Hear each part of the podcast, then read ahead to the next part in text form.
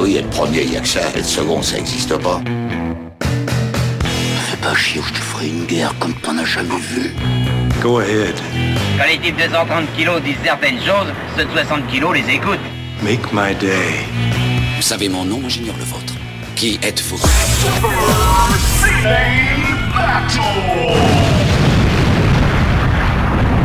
Le second, c'est un con. Super Ciné Battle, c'est le podcast où nous établissons le classement ultime du cinéma. Nous prenons vos listes de films que vous nous adressez pour les classer, du meilleur au pire afin d'obtenir LA liste ultime. Ceci est notre épisode 89 et de l'autre côté de la France, j'ai envie de dire, de l'autre côté des montagnes, il y a mon ami El Director. Pourquoi je t'ai fait en espagnol ce coup-ci? Pourquoi, pourquoi t'as mélangé le- l'espagnol et le et l'allemand Je ne sais pas. Je ne sais pas, c'était un mix improbable. Comment vas-tu Stéphane? Eh ben écoute, ça va bien, ça va bien puisque j'ai j'ai fait ma rentrée. Euh, mais euh, donc ça s'est bien passé, donc je suis content. Ça s'est bien passé Est-ce qu'il y a- il y, a, il y a beaucoup d'enjeux chaque année? Est-ce que c'est parce que j'ai vu le film de Grand Corps Malade Alors, euh, sur la rentrée à Saint-Denis et est-ce que c'est est-ce que c'est comme ça?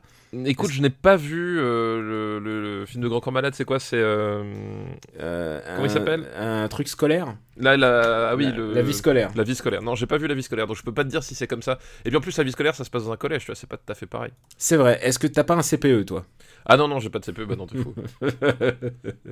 D'ailleurs, ça m'a fait rire parce que j'ai euh, envoyé des mails à des collègues directeurs euh, parce que j'avais des questions à leur poser. Et en a certains, dans leur mail, euh, quand ils te répondent, il y a marqué le secrétariat, alors qu'en fait, on n'a plus de secrétaire euh, dans les écoles, quoi.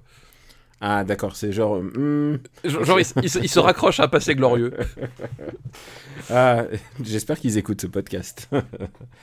Alors, en quoi ça consiste Super Ciné Battle? Bah, Vous nous envoyez des listes de films, 3, par, trois films par liste, pour que ensuite on les classe dans le classement ultime du cinéma, ce, ce qu'on appelle affectueusement le marbre, mais ça. aussi avec un certain respect, avec une certaine déférence en fait. Oui, mais presque une, une certaine, euh, j'ai envie de dire, euh, euh, une certaine méfiance aussi. Tu vois, il y a un côté euh, entité, entité supérieure qu'on ne veut pas fâcher. C'est un peu le, le, le- le mouton, le mouton sacré.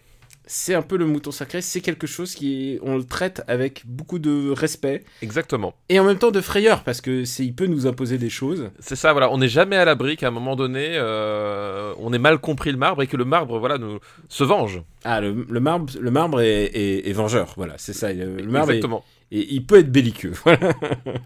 Je sais pas si quelqu'un qui prend cet épisode pour la première fois s'est dit, qu'est-ce que c'est que ces oiseaux? Où est-ce que je suis tombé? Pour nous envoyer des listes, c'est facile, c'est supercinébattle at gmail.com, trois films par liste, et puis mettez un titre parce que c'est pas mal pour donner une thématique, parce qu'on aime bien les thématiques. Et en ce moment, on couvre les années 90. On va rester, je ne sais pas encore combien de temps, peut-être euh, un deux, deux épisodes, on verra en fonction de notre humeur. Et après, on va enchaîner sur les années 2000. On va juste rappeler euh, le top 10 peut-être? Bah oui, évidemment, le top 10, parce que figure-toi, j'ai la liste sous les yeux, cette fois-ci, grand professionnalisme. J'aime bien Euh, ça, j'aime bien. Tu aimes bien, voilà. On, on a, on a en première position euh, Hanabi de, bah, de Takeshi Kitano, qui, qui, voilà, qui truste la première position depuis le 58e épisode. C'est pas n'importe quoi, mais Blade, The Blade plutôt, Oui, oui, The Blade. Alors, parce que, attention, ça n'a rien à voir avec, avec Wesley Snipes. hein. est toujours là depuis le 13e épisode. Celui de Pulp Fiction, 9e, Oui, épi- 9e épisode quand même. Avec Fargo, 8e épisode, qui est donc à la quatrième place. Suivi de Impitoyable, Oui. Perfect Blue, qui est peut-être notre entrée la plus récente dans le top 10. Ouais, exactement, ouais. Tout à fait. The Mission, L'armée des douze singes, et 9e Matrix, un film dont on a réentendu parler récemment, Oui, figure-toi. oui, c'était drôle parce qu'au moment où on a enregistré l'épisode, on, on- on parlait, euh, enfin, on a parlé de Matrix, puis on, a- on, on parlait de un peu de, de voilà de ce qui pouvait aller, aller par la suite, et puis du coup, pouf, ils ont annoncé un quatrième épisode de Matrix euh, euh, depuis. Avec Kenny Reeves qui revient et Carrie Ann Moss. Et Carrie Ann Moss, exactement. Et euh, une des deux sœurs Wachowski, je sais plus laquelle, je crois que Je c'est Lana. c'est Lana. c'est Ouais, il, me Lana, semble, il me semble que c'est Lana Wachowski qui revient à la mise en scène. Et il y a beaucoup de gens qui reviennent du premier film en fait. J'ai vu que Steven Cross qui faisait les, le storyboard, tu vois, c'est toujours le même. Enfin, ils utilisent un peu le même type. Ils sont très ambiance familiale, donc euh, Bah, ils essayent, je, je pense que c'est. Je, je pense que les, les- ils, ont envie un peu de, de- de se dire bon, euh, on va retrouver la magie du, du, du premier épisode parce que c'est- pas un secret de dire que les autres sont, sont plus polémiques, on va dire. je me demande si euh, les Wachowski, justement, euh, ou euh, je devrais dire juste Lana, hein, puisque c'est Lana qui a l'air impliquée, ouais. si Lana a, a envie peut-être de rebooter, en fait. Matrix, le principe de rebooter, finalement, euh, ce, ce serait dans la logique même de la licence.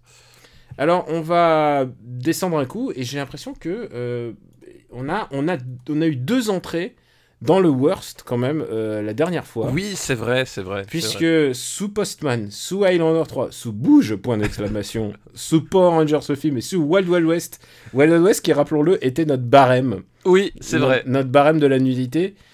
Se sont insérés La soif de l'or, Folle d'elle, Les couloirs du temps, Les visiteurs 2, Homme-femme, mode d'emploi, et surtout le nouvel arrivé, Flubber. Flubber, bah ouais. Bah ouais. Vra- Vraiment nul à chier. Suivi de. Désolé, hein, désolé pour tous les gens impliqués dans Flubber. Suivi de Le Cobaye 2. Oui, le Cobaye 2, c'est Et ça, c'est vraiment, vraiment, vraiment nul. c'est vraiment, c'est- c'est c'est presque criminel à ce stade. Et en parlant de criminel, la ligne verte et Quasimodo del Paris. Chacun son Nemesis. ah oui, oui, ça, euh, ça, ça c'est sûr qu'on en, on en reviendra, on en reviendra pas dessus là. Et avant de commencer, je voudrais juste dire un truc c'est qu'à l'heure où on enregistre, tu es euh, l'heureux papa d'un nouveau livre. Mais oui, alors. T'as vu on- pour une fois que j'y pense avant Oh Mais là là, oui, je suis oui. trop heureux. C'est vrai, et j'ai- d'ailleurs reçu ce matin le, mon colis euh, en tant qu'auteur avec, euh, Ah. avec, avec tous, mes, tous mes bouquins que je, je m'en vais distribuer euh, à des personnes qui me sont chères. Je sais pas si t'en fais partie, Daniel, ça par contre, euh, c'est pas garanti. Euh, mais oui, oui, effectivement, euh, l'œuvre de John Carpenter, Les Masques du Maître de l'Horreur, euh, est sortie, est sortie, ça y est. Et, euh, il est donc là, il est disponible chez euh, l'éditeur, chez Third, et puis il va arriver en librairie là courant du mois de, de septembre. Ah bah c'est vraiment une- c'est plutôt une bonne nouvelle et j'ai hâte de la voir. Eh ben écoute, j'espère que tu apprécieras ce, cet J'espère ouvrage. la voir dans la version où il s'appelle Carpentier plutôt que Oui, Carpenter. Jean, Jean Charpentier. Donc félicitations. C'est toujours un moment très émouvant, j'imagine. Ouais, Mais- c'est- c'est- ça, ça faisait plaisir de, de le parcourir parce que j'avais j'avais eu la version euh, euh, numérique pour, euh, bah, pour la relecture et tout genre de choses, mais là ça fait, ça fait bizarre de- d'avoir le livre vraiment dans les mains. quoi. Oui, et en même temps, je connais tes enfants, ils ont dû voir le bouquin, il a fait Ah, papa, c'est pas des mangas, ça m'intéresse. Et il faut le dire, euh, on, est, on est plutôt une bonne ambiance. On a quand même enregistré beaucoup de, de contenu ensemble. On a Oui. enregistré l'épisode d'After Eight entièrement consacré à Once Upon a Time in Hollywood, donc l'épisode précédent. Et puis on a enregistré un petit bonus en cours de route que je devrais mettre euh, au courant du week-end euh, sur, euh, pour, bah, pour les donateurs qui donnent au patreon.com slash RPU.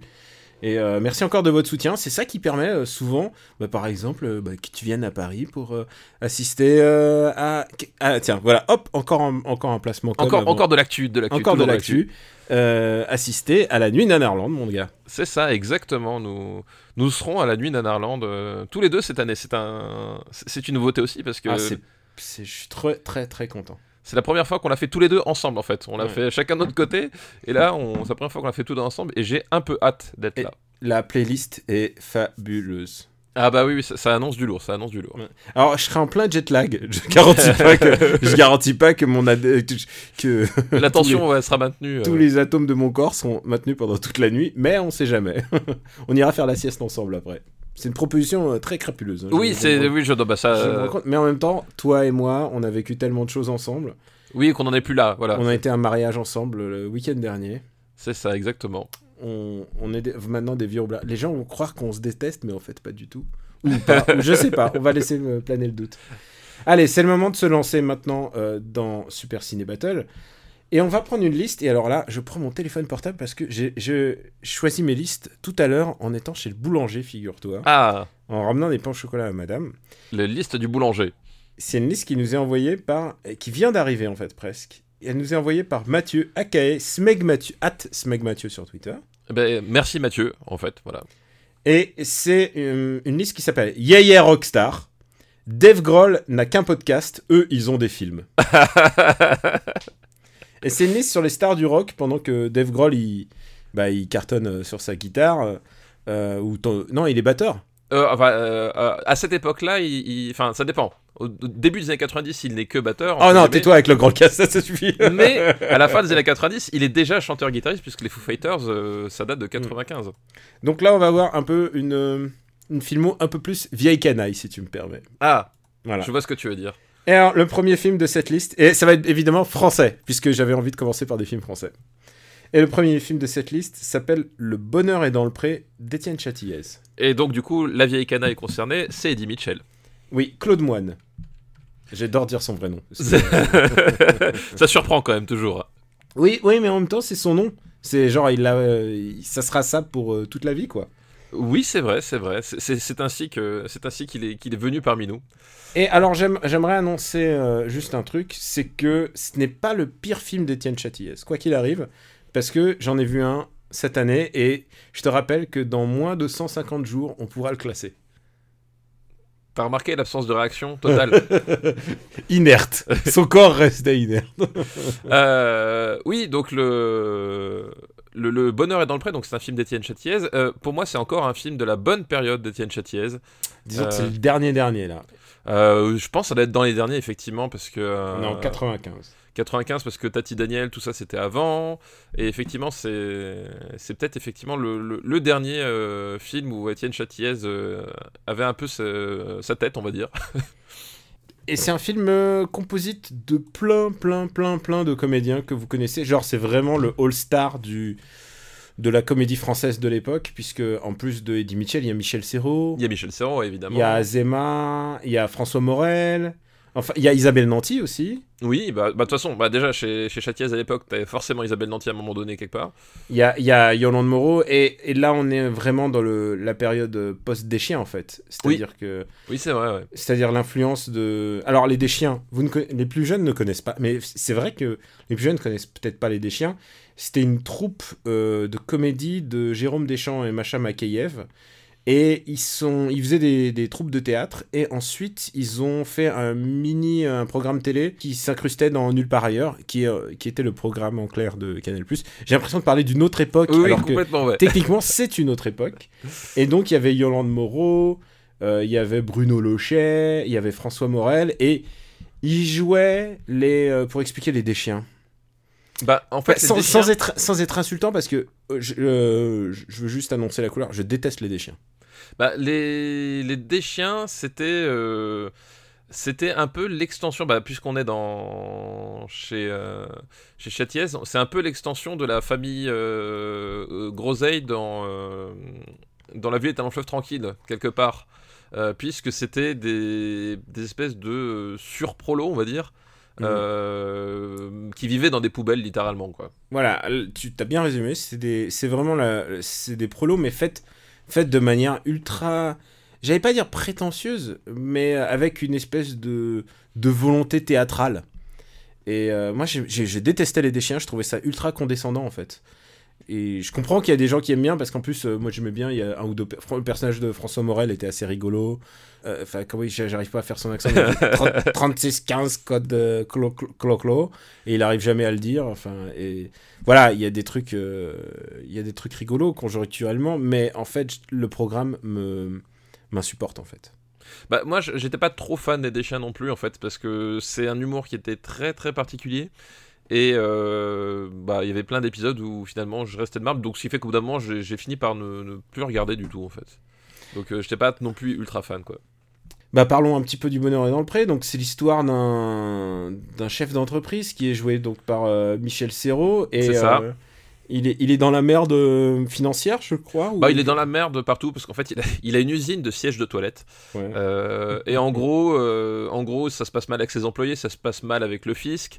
Euh, ça se passe mal avec sa femme, euh, ça se passe mal avec sa fille, enfin genre ça- tout va mal, tout va mal et euh, et puis du coup en fait il il finit par euh, par faire un malaise en fait, un, une espèce de, de malaise dû au stress, Ouais, un et, AVC quoi. un AVC, puis voilà, bah, il, il finit à l'hôpital. Euh, donc ça c'est pour planter le décor un peu. Ou, ou un malaise vagal comme on dit. Ou un euh, malaise chez- vagal, ouais, Chez Nicolas Sarkozy. Oui, exactement. Ce qui se passe, c'est qu'en fait, il- pendant qu'il est à l'hôpital, il tombe sur euh, une émission de télé, je crois, c'est ça euh, dans- Alors, je sais plus, d'un un- d'un autre coin rural de France, parce que lui aussi, c'est pareil, je crois qu'il est dans le Jura, ou quelque chose comme ça. D'un autre coin de, de France avec des, euh, j'allais dire perdu de recherche, mais non, perdu de vue. Euh, Oui. parce que Per- perdu de recherche, c'était la parodie en fait des. Ah, on a beaucoup de références des années 90. Ah Perdu bah. de vue, c'était une émission de Jacques Pradel et qui essayait de relier des gens qui se sont pas vus depuis des long- Voilà, longtemps. des- Genre, ah, j'ai pas vu mon oncle Henri. euh, Voilà, depuis- des disparitions, des choses Voilà, comme ça. et, et il retrouvait le truc et ça se passait en direct à la télé. Et c'était un petit peu racoleur puisqu'il y avait des zooms sur non, les larmes. et non, c'était pas racoleur du tout. Alors là, je peux pas te laisser dire ça. C'était le début de la télé-réalité en France. Oui, et il y avait- il y avait notamment des séquences de, de- de gros malaise. C'est ce qu'ont fait d'ailleurs les, les inconnus avec perdu de recherche. C'est-à-dire que parfois, tu y retrouvais des gens, t'avais t'avais vraiment l'impression que ces gens avaient pas envie d'être retrouvés en fait. Ah, genre, ah merde, euh, ah oui, euh, ah, ah, t'avais gagné au loto? Non, trois fois rien. c'est ça, voilà. Donc, euh, mais oui, et donc du coup, il tombe sur, une émission de ce genre-là, et en fait, il, donc il y a des, des gens qui cherchent un quelqu'un, je sais plus si c'est le, le mari ou peu importe, voilà, qui, euh, qui a disparu depuis 26 ans, et il se trouve que la personne disparue, ben, c'est son, euh, c'est son, sosie parfait. Et du coup, euh, lui, ben, il, vient commence à, s'accumuler les problèmes parce qu'évidemment euh, sa femme voit l'émission, etc. Est-ce que ce, type qui a disparu il y a 26 ans, c'était lui ou pas? Voilà. Et ça, c'est le point de départ de, de ce film rocambolesque. Et c'est un. Ouais, c'est presque un film choral dans la campagne en fait. C'est. Enfin, dans la campagne, c'est pas vraiment la campagne, c'est plutôt la petite Non. ville de province. C'est ça, ouais, c'est- un milieu, c'est un milieu rural. Les gens mais- parlent du pré dans le titre, mais en fait, c'est beaucoup plus. euh, genre, c'est vraiment une petite, petite ville de province. Et, et le, les personnages qu'il dépeint, c'est c'est ce que Châtillès appellerait la, la petite bourgeoisie de province. Qui finalement, je me demande si c'est pas un truc que lui, dont lui, c'est. euh, c'est enfui, mais en fait que que, en fait il- ça le fascine en fait. C'est sa propre c'est dans ce milieu qu'il a été éduqué Châtillès Oui, bah tu, tu sens effectivement. Bah, de toute façon, c'est un, un thème qui, qui, qui est assez récurrent parce que même, Mm. euh, euh, même si effectivement euh, La vie à fleuve tranquille se déroule en région parisienne, on est en, en banlieue pe- petite, petite moyenne couronne avec voilà des, des, des bourgeoisies des- et des prolos de, qui sont quand même très identifiés dans leur, dans leur quartier en fait finalement. Donc toute cette, toute cette logique effectivement de d'organisation de sociale au sein d'une ville euh, de c'est un truc qui est très récurrent chez- dans son cinéma en tout cas à cette époque là est-ce que t'aimes ce film? Bah écoute moi j'aime bien le, le- le bonheur est dans le pré je trouve qu'il est il aurait pu être beaucoup plus condescendant en fait comme le Châtillès je vais dire 2000 2010 quoi et il passe à côté en fait de, de ce qui aurait pu être horrible en fait et je trouve que c'est beaucoup en partie euh, grâce à Sabine Azema et, euh, et Michel Serrault qui, qui arrivent à trouver une espèce d'équilibre et puis surtout parce qu'il donne la place à bah, tous les François Morel et Yolande Moreau c'est des euh, c'est entre guillemets les prolétaires c'est les gens qui, qui bossent à l'usine en fait oui ouais, ouais. et du coup, il leur donne beaucoup de temps de, de présence à la caméra. Et je trouve que ça équilibre assez, assez bien le film en fait. Non mais c'est vrai que en fait le bonheur dans le pré fonctionne parce que tu sens que déjà il y a une vraie affection pour le même si tu as, toujours le côté euh, extrêmement euh, grinçant de, de mais tu as, une vraie affection pour les personnages, c'est-à-dire qu'effectivement, euh, ils, ils- euh, ils sont tous un peu, euh, un peu allumés à leur niveau, mais tu, tu vois qu'ils ont, qui, qui- que ça, ça reste des, des, des- des, gens attachants, au fond, un, peu- tous à leur niveau, même, tu vois, le, le personnage d'Eddie Mitchell aussi, voilà, tu sens qu'il y a un vrai intérêt pour les personnages et que même si ils s'amusent à montrer le- le- leur travers, ils perdent pas de vue qu'au final, on a besoin de s'attacher à eux et il les rend attachants, quoi. Chose qu'il oubliera de faire par la suite dans ses films. Ou alors euh, qu'il euh, se. Enfin, enfin, pour moi, le problème de Châtillès aujourd'hui, c'est que c'est que c'est un caricaturiste, mais en général, les caricaturistes vieillissent mal. C'est peut-être une opinion euh, personnelle, mais quand tu vois une caricature euh, faite euh, euh, dans les années 70 ou 80, genre même des dessins de presse, hein, j'entends, et que tu re- la revois aujourd'hui, tu fais ah, j'aurais pas fait ça, quoi. Il y a un truc de la caricature qui vieillit très très mal, et lui, ce qu'il fait, c'est la caricature de la société à ce moment-là précis. Et celui-là est plus est passe mieux que euh, Agathe Cléry quoi parce que Agathe Oui, Cléry oui. euh, Agathe Cléry c'est euh, ni fait ni à faire et, et je te par... et on a parlé de Tanguy et puis euh, et puis euh, je te parle même pas de Tanguy 2 non, ne me parle pas de Tanguy 2. Ouais. c'est c'est le premier film de Canto Ah oui, c'est vrai, c'est vrai. C'est sa chance aux jeunes talents Voilà, effectivement, Cantona, euh, Cantona qui, qui joue dedans, c'est tout à fait vrai. Ouais. alors où est-ce qu'on va le classer? Alors, où est-ce qu'on va classer le bonheur est dans le pré Je vais juste vérifier où est-ce qu'on a classé les précédents châtiez. On a. Bah, Tati On- Daniel, on l'avait fait. C'est- moins bon que Tati Daniel, ça c'est sûr. Ah non, c'est clair. Claire, ça va sous. Donc, on est sous la place 73. Euh, On en avait un autre, je crois. On avait. ça, va, ça va sous chute libre. Ouais, je te suis. Euh, ça va sous L627. Ouais. Euh, ça va tout sous Didier.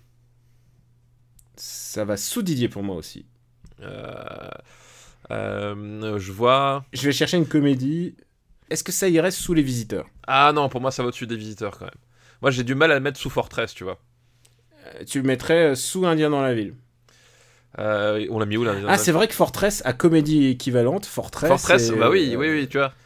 Je mettrais juste au-dessus de Fortress. Ok, d'accord. Avec. Et co- comédie, comédie à casting de rêve. Tu sais quoi? Piège à grande vitesse aussi, grande comédie. Je le mettrais entre, entre Fortress et Piège à grande vitesse. Je les séparais. Ah putain, mais en même temps, je, pr- je préfère quand même Piège à grande... Ah putain, merde, j'avais pas vu Piège à grande vitesse. Moi je mettrais du contre Piège à grande vitesse et Men in Black, tu vois. D'accord, ok. Voilà. Allez, sold.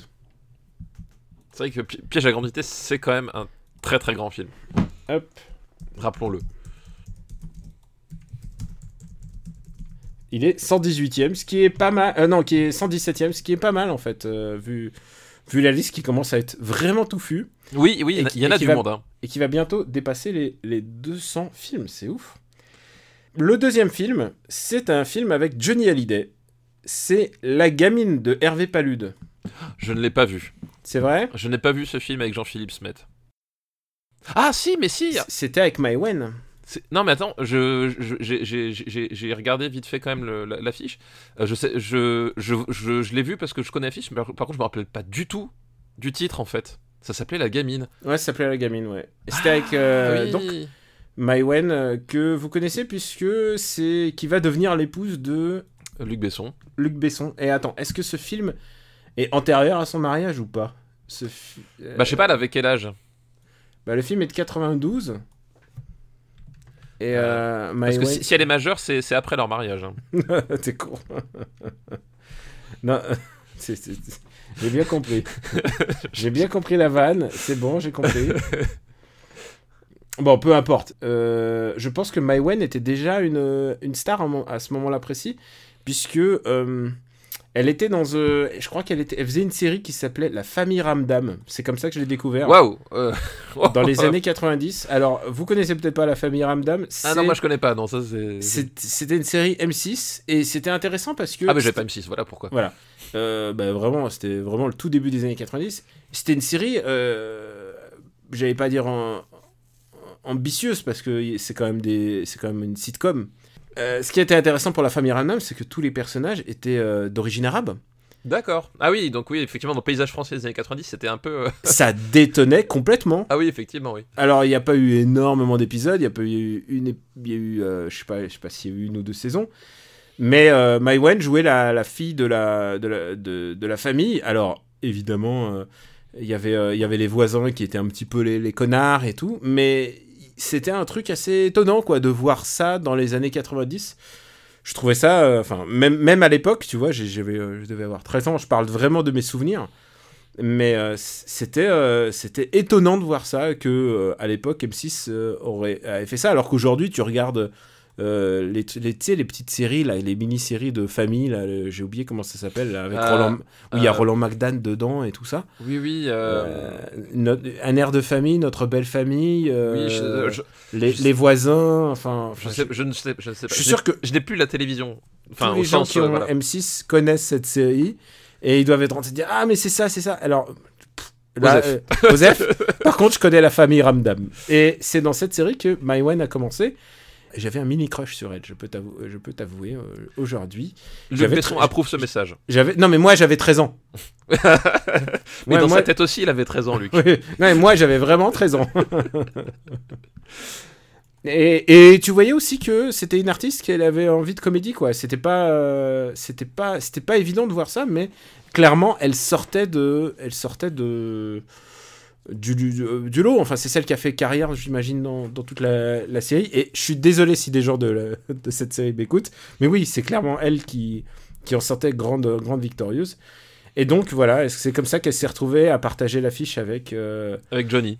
avec Johnny, euh, la gamine. Et, Et euh, Jo- Johnny qui aimait bien aussi hein, les, les, les, les- les jeunes filles, il faut dire ce qui est. C'est vrai, c'est vrai, il est. Je vais pas épiloguer là-dessus, Voilà, mais, je, je crois que a dit ce mais qu'il y avait à dire. Mais, oui, euh, voilà. Bon, revenons-en au film. Non, mais alors, du coup, oui, moi j'ai complètement oublié que ça s'appelait La Gamine. Euh, c'est déjà pas très bon signe quand t'as vu le film, mais que tu te rappelles plus du tout du titre. Euh, Puisqu'effectivement, ouais, c'est un film où, où Johnny Hallyday incarne un ex-flic. Euh, et, et- alors, est-ce qu'il avait déjà fait sa série, là, Johnny Hallyday, où il était flic? À cette époque-là Je sais plus. Ah non, je pense que c'était Euh, bien avant. C'était euh, c'était Lansky, c'est ça Non, je sais plus. Lansky- Non, non, Lansky, il était déjà plus vieux, j'ai l'impression. Bah, pour moi, Johnny Hallyday. dans- Ah non, non, non, t'as raison, je viens de juste de checker. Lansky, Lansky c'est 89. Ah bah, tu vois, voilà, donc c'est- pendant la période Lansky. euh, Ah, et ou c'est qui, qui était euh, la série qui était réalisée par Hervé Palude. Hervé, bah. Pal- Hervé Palude, donc le réalisateur De- de, voilà. voilà. Donc comme quoi, voilà, les, les- les- les- tu vois, les, les inférences que je fais, que je fais ne sont pas, ne sont pas anodines. Hervé Donc- Palude, que euh, vous connaissez, puisqu'on en a parlé, c'est le réalisateur de Un Indien dans la ville et aussi du, du très grand classique Mookie avec Eric Cantona. c'est vrai. C'est toujours méchant, mais non, non, mais c'est vrai. C'est un mec qui a quand même un sacré palmarès, quoi. Et euh, donc du coup, voilà, il joue un ancien flic que reconverti en, en, en- en- euh, il est pilote, c'est ça, je crois, euh, un truc comme ça. Il a, à cause des scènes d'hélicoptère? Ouais, c'est ça, il me semble. hein, il, il bosse. euh, J'ai- J'ai aucun souvenir de, de son truc. Je sais juste que elle, elle débarque alors qu'elle est, Elle est recherchée par la police, Elle est voilà. pour pourchassée par la police. Voilà. Et en gros, voilà, du coup, il, euh, voilà, il a quitté la police parce que c'est- il avait des méthodes un peu viriles et puis du coup, il, est, voilà, il est pilote euh, dans un espèce d'aéroclub à, à la con. Et sa, sa fille, donc jouée par Maïwen, débarque et évidemment, elle est recherchée par la police euh, parce qu'elle est soupçonnée, je crois, de meurtre en plus. Euh, et évidemment, ça va s'entraîner dans une espèce de, de comédie euh, policière, euh, voilà. Et puis la relation père-fille, euh, comment apprendre à se à se connecter l'un à l'autre, quoi. Un, un schéma assez classique, on va dire, dans la comédie française, quoi. Te- Tellement classique, j'ai l'impression que c'est c'est un film d'Alain Delon sur deux, en fait. c'est vrai, c'est vrai. c'est soit vrai. ça, soit euh, Ne réveillez pas un flic qui dort. euh, les... C'était la parodie des, des inconnus qui m'a marqué, qui faisait Ne réveillez pas les couilles d'un flic qui dort. Euh, ah là là. Et oui, et oui, et la gamine, euh, bah, autant dire que euh, c'est pas forcément le pinacle de la carrière de Johnny Hallyday en tant qu'acteur, quoi. Voilà. Mais je pense que pour Maïwen, c'est pas mal.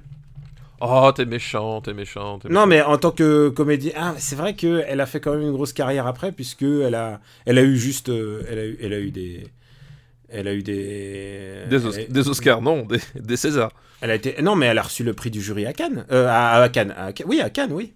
Ah, peut-être, oui, peut-être. Ah non, non, pour euh, Police, Police écrit avec deux S. Ah oui, c'est à Cannes, ouais. Qu'on pourra classer, euh, je te rappelle, dans, une centaine de jours. C'est vrai, c'est vrai, c'est vrai. Euh, bon, oui, c'est pas un film mémorable.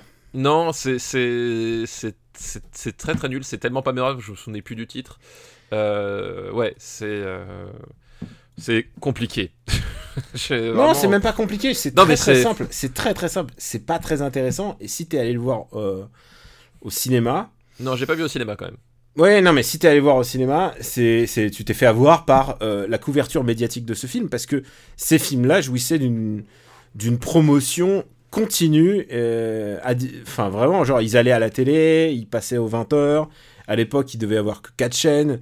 Et tous les gens disaient Ah, du bien, ah, c'est vraiment, vous faites un bon film et tout. Genre, les interviews un peu à la Michi. euh, À la sais Drucker. à la Drucker, quoi, ouais.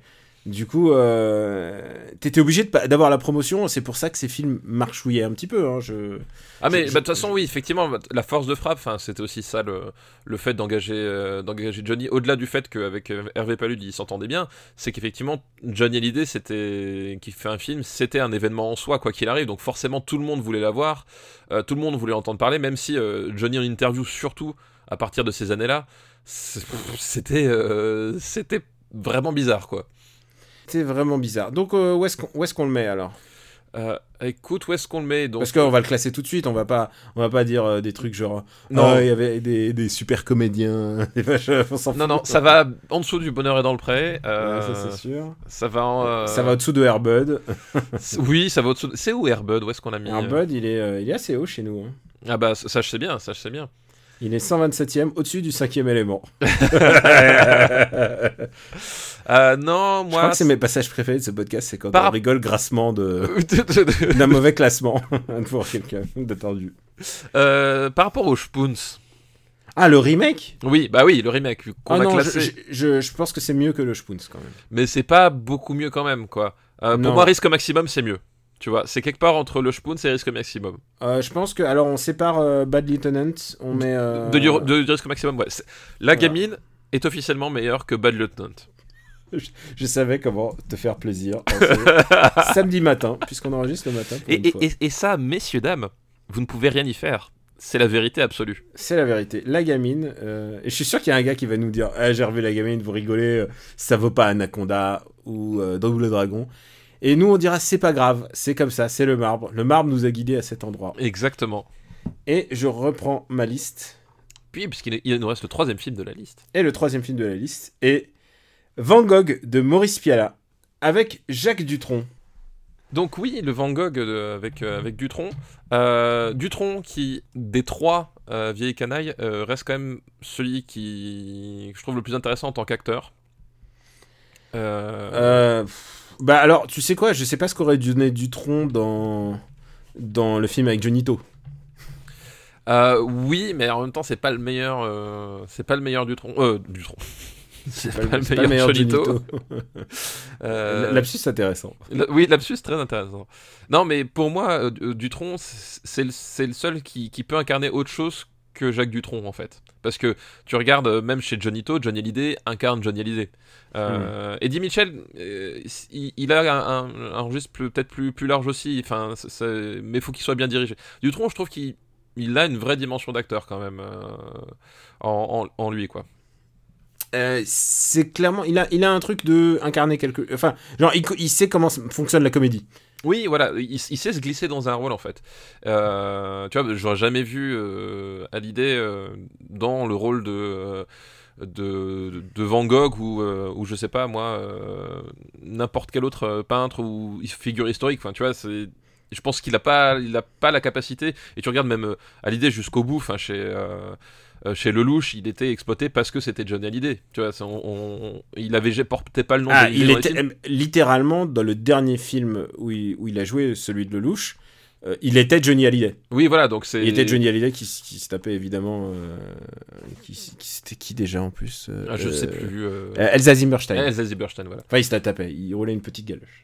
Donc voilà, donc c'est il- voilà, Dutron, lui, il, il peut faire autre chose et dans ce dans ce Van Gogh de de Piala, euh, je trouve qu'il s'en sort vraiment bien en fait. Euh, je trouve qu'il voilà, il, arrive à être, euh, être juste. Alors, je connais pas suffisamment bien la, vie de, Van Gogh pour te dire si c'est pertinent par rapport en termes de biographie, mais je, trouve qu'il voilà, il- il- il- il- la présence de Dutron fonctionne bien à l'écran. Alors, je- moi j'aime bien Van Gogh, j'ai lu pas mal de bio sur Van Gogh, c'est un, artiste qui m'a beaucoup intéressé. Et euh, ce qui m'intéresse dans ce film-là, c'est que euh, là, il est... euh, il raconte... il- en fait, il y a, il y a eu pas mal d'adaptations de Van Gogh. Moi, je me souviens avoir beaucoup adoré celle qui est l'américaine, celle qui était de... où c'est Ah Kirk oui. Douglas. Oui, C'est Kirk Douglas et je crois Anthony Quinn qui jouait, qui jouait Gauguin. Et qui, elle, raconte un peu l'itinéraire de. Genre, il, arrive. euh, euh, qui raconte sa vie vraiment. Genre, c'est vraiment un biopic classique. Et il raconte comment il va, il va dans les champs, les mines. Et ensuite, il, il, il va dans le sud de la France. Ça raconte un peu tout son cheminement et surtout son amitié avec Gauguin. Là, on est dans un autre Van Gogh. Et, et surtout, pour moi, il y avait une scène. euh, ils ont mis en image la scène où il se, il se coupe l'oreille, c'est-à-dire où il menace Gauguin Oui, avec ouais. une arme. ouais. Et, et c'est fait ultra dramatique. Et t'imagines, c'est un film des années 50. Genre avec la musique qui fait. ta ta ta Et tout ça, ça m'a. Ça m'avait beaucoup impressionné à l'époque, en fait. Euh, c'est un film pour lequel j'ai une affection euh, particulière. Et plus, euh, je trouve que Kirk Douglas ne ressemble pas du tout à Van Gogh, mais Kirk Douglas, c'est Oui. incarner, incarner un personnage. Mais c'est, bah, en même temps, enfin, j'ai envie de dire, c'est le, c'est le principe de, de l'acteur en fait. Le- la Mm. ressemblance physique, c'est peut-être la, la chose la moins importante quand, tu choisis un acteur pour un- une figure historique, parce que effectivement, l'important c'est l'incarnation et le fait qu'au bout d'un moment, tu oublies qu'il n'a pas la même tête, quoi. C'est ça en fait, il faut qu'il l'incarne. Et là, on est dans un Van Gogh qui est dans les derniers jours de sa vie en fait, après qui, après euh, sa tentative de suicide et au moment où il est, euh, bah, il est euh, interné et soigné. Et donc c'est genre les, les, les, deux derniers mois de sa vie en fait. C'est ça, voilà, effectivement. Ouais. C'est les deux derniers mois de sa vie et qui sont, qui sont la chose, qui sont la le moment le plus important euh, de sa vie créatrice, c'est-à-dire il produit, il produit à la chaîne, il produit en, c'est une vraie furie créative. Et en fait, le but de ce film-là, c'est de montrer euh, le moment où ça bascule, quoi. Enfin, pas le moment où ça bascule parce qu'il a déjà basculé, mais le, la dégradation mentale et surtout. Euh, et, surtout, ça raconte une histoire d'amour qui, je crois, est fictive. Enfin, je, je sais pas si c'est fictif ou pas, mais ça se focalise sur une histoire d'amour. C'est un film un petit peu long, je trouve.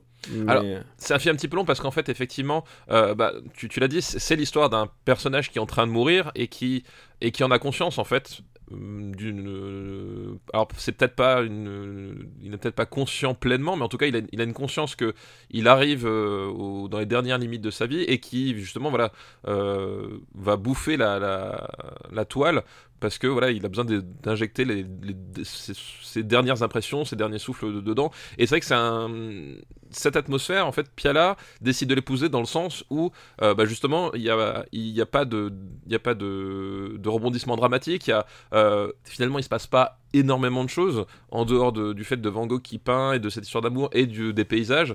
Et, du coup, effectivement, c'est un film qui est très long et du coup, ça, ça donne cette espèce d'atmosphère euh, euh, un peu qui piétine un peu. Voilà, au bout d'un moment, tu demandes où va aller le film, quoi. Il y a une volonté qui est faite et ça j'aime bien quand les quand les biopics, enfin parce que ça reste quand même un biopic, même si ça s'attarde sur un moment de sa vie, euh, c'est pas un biopic canoniquement parce qu'il ne fait pas toutes les étapes de sa vie, euh, de la naissance à la mort, en passant par les coups de déprime. Là, c'est vraiment euh, les, derniers, les derniers mois de sa life. J'aime bien quand les films se, se, cassent un peu la tête pour donner une photo assez différente, une photo presque de peinture. comme une jeune fille à la perle, je sais pas si on a classé par exemple une jeune fille à la perle, où t'as vraiment, il se casse la tête pour que ça ressemble à un tableau. Et, là, je trouve qu'il y a un truc euh, assez naturaliste en fait dans la, photo. J'adore la photo de ce film en fait. Et je sais pas qui l'a faite, mais, euh, mais c'est vraiment. Ils se sont cassés la tête pour voir comment on pourrait rendre de manière cohérente euh, Van Gogh. Et donc, il n'y a, même pas Gauguin, j'ai failli dire Gauguin, mais Gauguin. non, non, non, Gauguin, Gauguin est plus, plus, plus sur l'échiquier. c'est un film pour lequel j'ai une, une, petite tendresse, mais je trouve qu'il il est il est presque expérimental par moment et du coup ça, me genre c'est un film imparfait quoi. C'est un film imparfait, euh, mais je trouve attachant parce que justement voilà il, il utilise un prisme euh, qui n'est pas le prisme du biopic classique, qui n'est pas le prisme de la reconstitution historique, voilà, qui, qui est effectivement un prisme qui essaie de s'attacher. Euh, de... Tu sens que le point de départ de Piala, c'est pas tant le l'homme, parce que justement, euh, tu as parlé de, de, l'épisode de l'oreille, qui est, qui est peut-être l'épisode le plus connu de toute la, la, vie personnelle, on va dire, de, de Van Gogh. C'est pas l'homme, mais c'est vraiment les peintures. Il s'est dit, bah, ces peintures-là,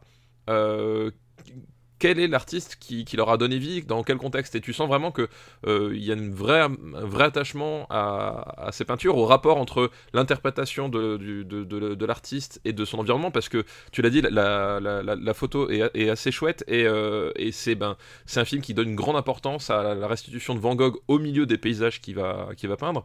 Donc c'est vraiment un prisme qui est vraiment très particulier et qui donne vraiment, je, trouve, euh, son sens et qui aussi fait que tu peux avoir 10, 20, 30 films sur le même artiste sans jamais avoir la, la même chose et sans voilà c'est moi j'aime bien ce parti pris. Bah, Van Gogh fait un caméo euh, dans un film de Kurosawa rappelons-le. Oui, ce qui est bah, genre c'est c'est pas mal dans le genre. C'est pas mal. Mais du coup voilà, du coup effectivement c'est un film imparfait, c'est un film qui est sans doute euh, trop long. Enfin voilà, après Piala c'est pas forcément un, metteur en scène qui est connu euh, pour avoir euh, un sens de la retenue très très développé hein, quand même. Je vous emmerde. voilà, c'est quand même un mec qui qui aime les expériences excessives en tant que en tant que cinéaste.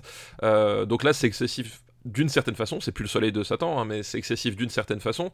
Euh, et du coup, je trouve que ça donne vraiment un côté euh, attachant euh, en tant qu'objet filmique. Alors, c'est pas un film que je regarderai tout le temps, mais voilà, je trouve qu'il y a une vraie démarche qui, est cohérente, qui fonctionne. Alors, effectivement, il y a. Voilà, c'est pas non plus. ça aurait pu être plus travaillé, plus fin, enfin, je sais pas. Mais je trouve qu'au final, il y a un vrai côté attachant qui ressort de, ce, film-là. Et, finalement, je trouve ça plus intéressant de, de plonger dans le dans ben, comment l'artiste a, a, a étoile, comment est-ce qu'il a, il a vécu ça, plutôt que de savoir qu'il il est né, euh, je sais pas quoi, dans le lot euh, à temps et temps. Que il, oui, où il a, eu un, il a eu un coup de mou à 20 ans et tout ça, où il a été amoureux de Bernadette. Voilà, exactement, tout ça. Enfin, c'est un peu ce que je reproche chaque fois au biopic, c'est qu'en fait, c'est des, des, films qui s'attachent vraiment au factuel et en fait c'est pas les parties les plus, les plus intéressantes là on est vraiment dans, dans cette espèce de création et, et, même d'où l'histoire d'amour hein. voilà exactement d'où l'histoire d'amour qui donc tu disais est, fictive bah, en fait finalement est-ce que ce serait pas juste une euh, une, une, extrapolation finalement de, de, de l'état euh, dans lequel se trouvait Van Gogh qui est en train de mourir à ce moment là et voilà, et je trouve que pour ce parti pris, ça fonctionne et ça donne un, un film qui est, euh, qui est, qui, est, assez intéressant quand même. C'est un film intéressant, mais c'est un film que je je reverrai pas genre non pas genre il faut il, faut s'accrocher un petit peu quoi. Non bien sûr, il est un petit peu long, il est il a des lenteurs, il y a beaucoup de scènes où euh, Van Gogh regarde ses pompes en, en, buvant en buvant des coups de gnôle. Euh... Non, il y a une structure très, euh, très, très répétitive et surtout très, très éclatée. Enfin voilà, le, comme dit, c'est pas euh, c'est pas vraiment un film découpé en, actes très clairs enfin voilà t'as vraiment un truc euh, c'est très lancinant. Euh, faut rentrer dans mais voilà pour quelqu'un qui s'intéresse à, des approches un peu un peu lancinantes un peu contemplatives ça peut être intéressant. Moi non plus je le reverrai pas honnêtement. Mais voilà je regarde pas d'avoir vu. Il y a un truc un dernier truc qu'il faut souligner c'est quand même Jacques Dutronc tu l'as dit Jacques Dutronc il l'incarne vraiment. Et il fait un truc que tous les comédiens ne font pas forcément dans les biopics sur les peintres. J'adore les biopics euh, de peintres en fait. Hein. C'est vraiment un sous-genre que vraiment que j'affectionne et j'adore, même s'ils sont pas. Ah comme la chute. Pardon. Euh, oh. mais c'est un genre que, que, que j'affectionne parce qu'en fait j'aime bien quand l'acteur prend des risques à essayer de reproduire. Et c'est ce que fait Dutron. C'est-à-dire que Dutron, tu le vois en train d'essayer de peindre tout ça. Et je, suis assez euh, fasciné quand le, comédien se dit Ok, je vais tenter de faire ça. Par exemple, Ed Harris le fait dans Pollock. Oui, Et, c'est un film que j'aime beaucoup d'ailleurs, Pollock, euh, en l'occurrence. Et tu vois vraiment euh, que bah, c'est pas évident tu vois, de reproduire un style comme ça par pur mimétisme. Euh, souvent pour la musique par exemple les, les, mains sont doublées. Enfin tu vois y a, y a, les gars se sont pas vraiment donné euh, le temps d'apprendre le, le, violoncelle ou le violon. Et là tu sais ça fait ça fait un zoom. Et parfois pour la peinture on zoome sur la main. Et là là tu le vois vraiment physiquement impliqué quand même. Ouais ouais, bah, ouais tout à fait ouais.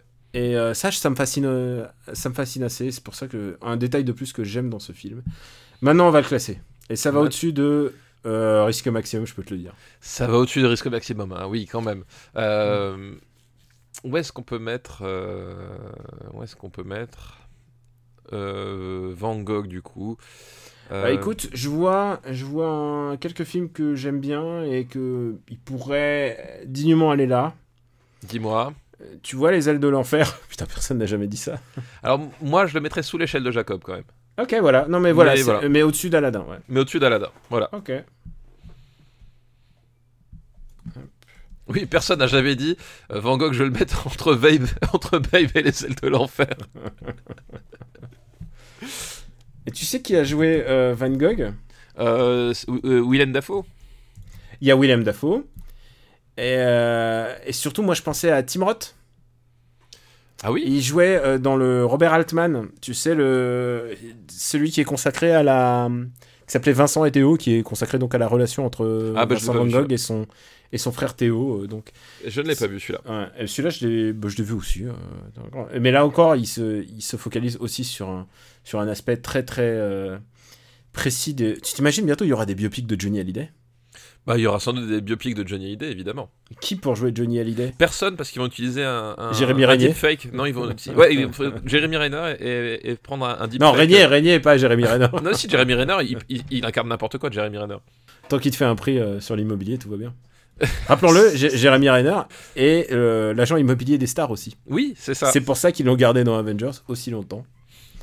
Ah, toutes ces vannes qu'on va faire bientôt quand on va changer de décennie. Voilà, voilà, exactement. Faudra s'en souvenir. On remercie Mathieu pour sa liste. Mais oui, merci Mathieu pour ta liste. Euh, on va passer à une liste de flegmatiques.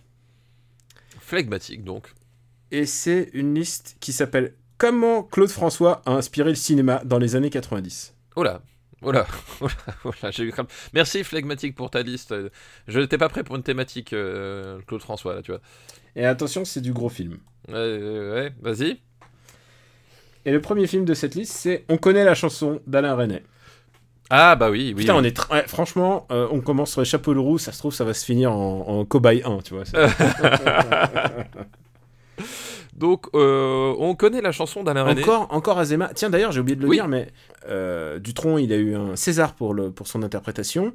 Ce qui est aussi le cas d'Eddie Mitchell. Eddie Mitchell a eu un César pour euh, second rôle, pour, euh, pour son interprétation dans le, le Bonheur est dans le pré. C'est pourquoi j'y pense, c'est parce que on, dans On connaît la chanson, ils ont raflé aussi beaucoup de Césars. euh, voilà. Donc, euh, vas-y, lance-toi. Non, mais voilà, bah, du coup, on connaît la chanson.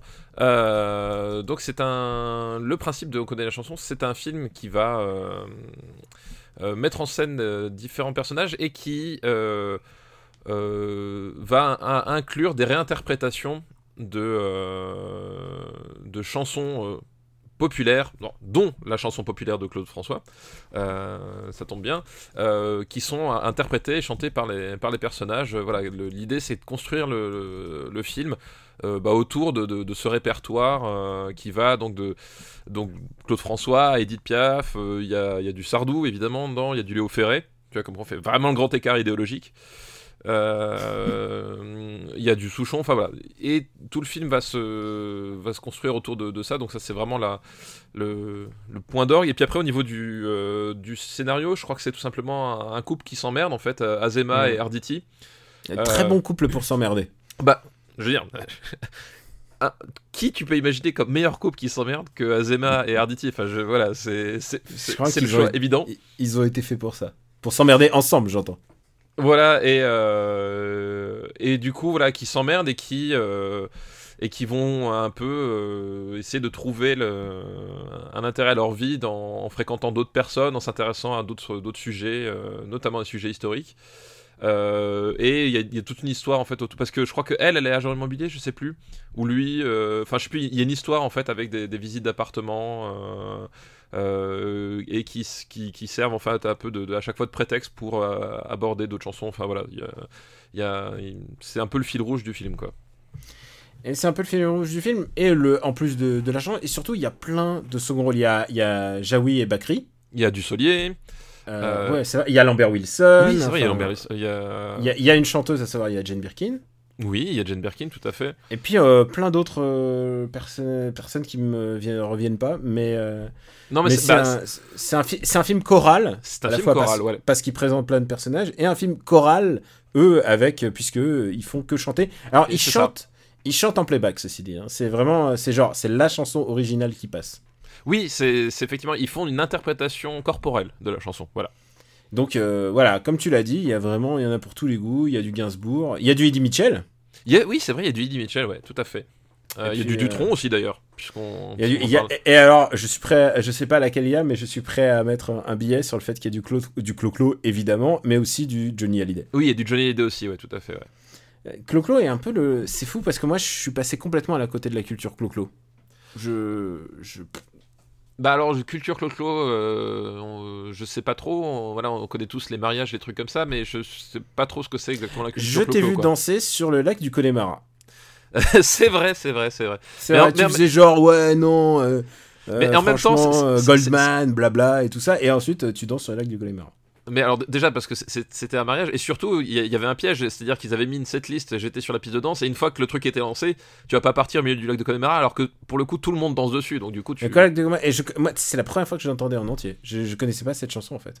bah tu sais que moi à mon C'est parce que mariage je me casse avant les mariages. Oui. Voilà donc euh, C'est bizarre. Euh, dis-moi, dis-moi trois chansons qui étaient à ton mariage. Euh, je ne sais C'était peut-être, c'était pas toi qui avais peut-être choisi. C'est ça le truc, c'est que les mariés eux-mêmes ne, ne se sou- ne se souviennent pas en fait de ce qui s'est passé à leur mariage. On leur dit après, mais tu sais pas, il y avait Jean-Louis, euh, il avait pris trop de cake. Enfin, tu vois. Moi, ce que, ce que je me souviens de mon mariage, c'est que euh, je n'ai aucune idée de comment étaient les petits fours et l'entrée parce qu'on on n'a pas eu le temps de, le- de- On nous en a pas laissé. Tu sais, c'est- tu- tu- tout le monde vient de voir et, tu sais, tu, et tu ne manges pas en fait. À ton, à ton propre mariage, tu ne manges pas. Est-ce que t'es pas un peu deg? Euh, non, non, non, du tout, du tout. Et moi, je me souviens d'un truc euh, au mariage de ce week-end, c'est que ton fils a fait une construction avec toutes les chaises de. toutes les chaises qu'il y avait dans le jardin. Il a fait un Oui. truc. Il a fait une tour avec 60 chaises. Oui, oui, oui. une tour oui, oui. très dangereuse, mais. Oui, oui, ton- effectivement. Voilà. Il a fait une tour, puis après une forteresse, et puis il a, il a expliqué à, à, à, à Gauthier euh, de, de Gamecult euh, comment fonctionnait la forteresse, et puis il a montré où étaient les cadavres des ennemis. Enfin voilà, il y avait un truc très structuré Mm. quand même dans ses constructions. Je regarde plus mon, mon robot géant Batman euh, de la même manière depuis que je Exactement. à la maison. Euh, blague à part, c'est un film qui a cartonné. Qui a, Oui. cartonné, qui a cartonné. Et, au César euh, aussi, hein, d'ailleurs, je pense. Il a cartonné euh, le public. Euh, le public est vraiment genre, bah évidemment, tu leur dis qu'il y a, il y a un film avec du avec du Sardou et du, du Gainsbourg et du tout ce que tu veux. Je, je- je suis sûr qu'il y y a- vraiment, j'ai plus les, les, les chansons en tête, mais de- du Dutron, euh, Hallyday, enfin vraiment. euh, euh, ça a ratissé large en plus. Je Oui, avait- non, mais c'est vraiment- Il y avait téléphone, enfin voilà. C'est vraiment, voilà, Et, vraiment et, je- le- et- et je suis sûr, euh, France Gall. France Gall, genre, je mets à ma main coupé qu'il y avait France Gall. c'est vraiment toute la, la, la variété française, voilà, les chansons, le répertoire français, voilà, de variété. Et c'est bizarre que personne n'a refait un truc comme ça depuis. Enfin, à ce niveau-là, quoi. Ah oui, à ce niveau-là, non, parce que j'allais dire, oui, il y, y en a qui ont essayé, ils ont eu des Oui. problèmes. ah oui, je vois ce que tu veux Voilà, dire. tu- tu- Un certain vois- honoré. Ah, C'est ça, un certain, un certain honoré. Ah, t'avais pas aimé ça. Non, j'avais. ah, alors, et, et d'ailleurs, c'est drôle. C'est drôle parce que justement, euh, on connaît la chanson, euh, film choral sur la variété française, enfin avec des gens, des acteurs qui chantent. c'est- Tout est là pour que je déteste, Ouais. vraiment. Et pourtant, j'aime bien ce film. Alors, je pense que c'est un des meilleurs René Tardif. Euh, Je pense aussi, ouais. Je pense que, euh, je pense que ça vient du fait que justement, contrairement à, à, à Christophe Honoré, je trouve que René arrive à garder euh, une vraie légèreté dans la construction de son film, dans sa, dans sa façon de filmer. Et, et qui fait que on n'est pas sur un enfin t'as moins ce côté voilà culture euh, parisiano-parisienne qu'il y a chez, chez Honoré qui est insupportable là t'as vraiment un truc euh, même si ça se situe à Paris, avec en plus des gens du- d'un certain niveau social, etc.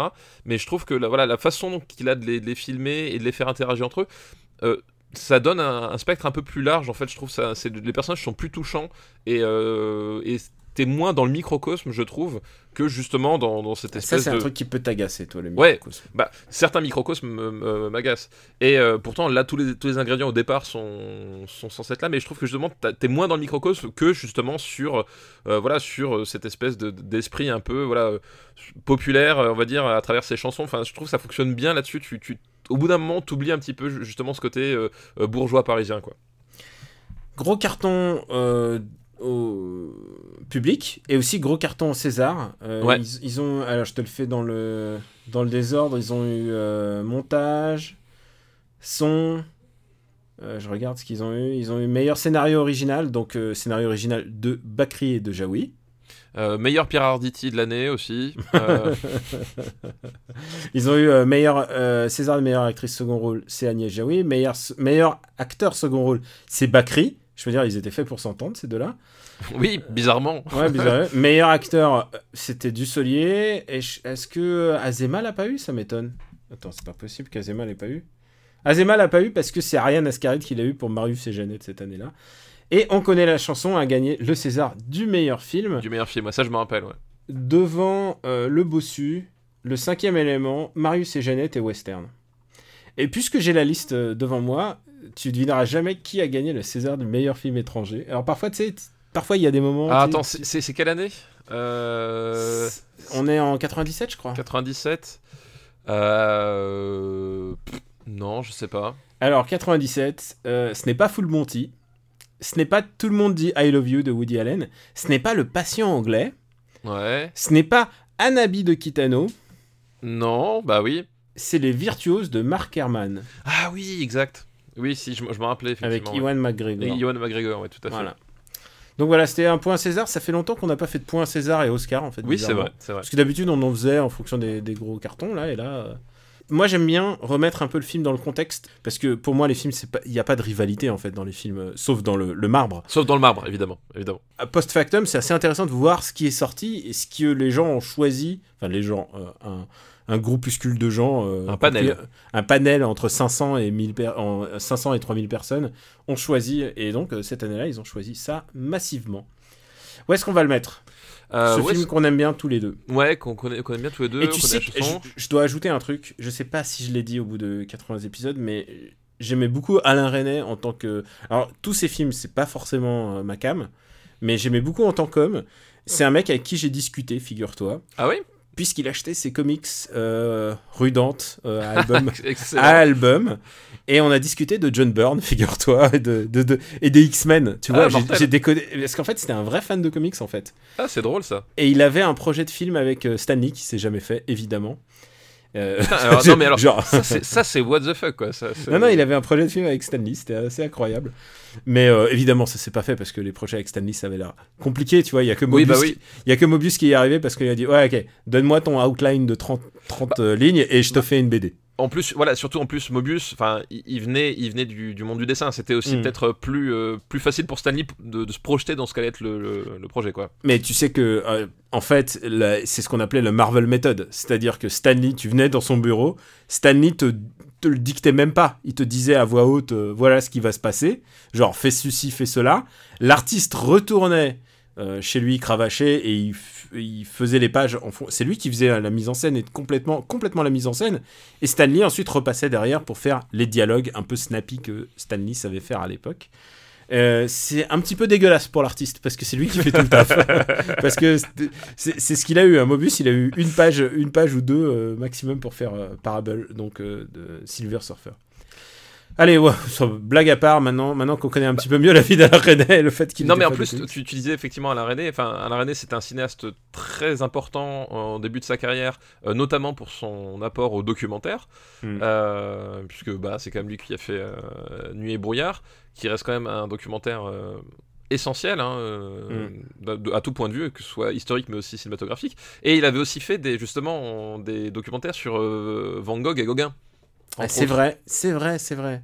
Pas très long d'ailleurs en plus. Non, si non, vous, si vous avez l'occasion, c'est Ouais. très très, c'est vraiment intéressant. C'est ouais, et c'est ouais, c'est une vingtaine de minutes, quelque chose comme ça. Et, euh, donc, euh, et c'est vrai qu'il il vient de, de cet univers-là.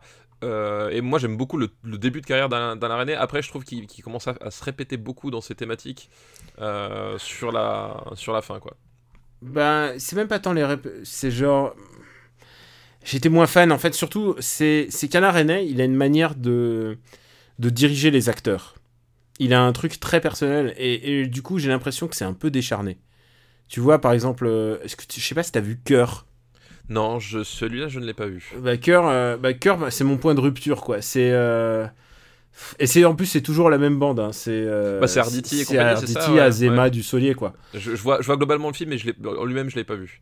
Et bah, tu sais quoi, cœur, j'étais. Genre, je suis sorti du film et j'ai fait. Ah, c'était c'était pas. Il il y a un moment où, genre, je, j'étais plus. J'étais moins fan, quoi. Enfin, vraiment, clairement, moins. Enfin, moins. C'est devenu moins. Moins quelque chose qui me, qui me plaît, quoi. Donc. euh, On connaît la chanson. on connaît la chanson. Ça va au-dessus de Van Gogh? Ouais, clairement. Euh, Enfin, clairement, non, mais ça va au-dessus de Van Gogh. Ça va, ça va au-dessus de Van Gogh. Euh, Mais alors, Vas-y. Un film rigolo, funny games. Non, je déconne. Bah, et c'est dans le titre. Oui, c'est vrai. Ah non, mais à, à film plaisant à regarder, tu vois, moi je pense tout de suite, je regarde la liste, j'ai fait White Man Can Jump. Euh, ouais, mais c'est quand même mieux. euh, les blancs ne savent pas sauter. Attends. Ouais, on est d'accord. Euh, Mais voilà. euh, Alors moi, je... Ouais, ouais, vas-y. Comédie, il y a Tati Daniel, je vois. ouais, euh, je, je crois que j'ai plus d'affection pour Tati Daniel, tu vois, mais ça va être quelque chose par quelque part par là. Alors, Tati Daniel Street Fighter, tu vois, on est sur un. C'est quoi Sur une thématique très proche quand même. entre Tati Daniel et American Beauty. Vendu. Et American Beauty descend un peu plus, ce qui me fait plaisir. Non mais toi, toi, tu es méchant, Daniel.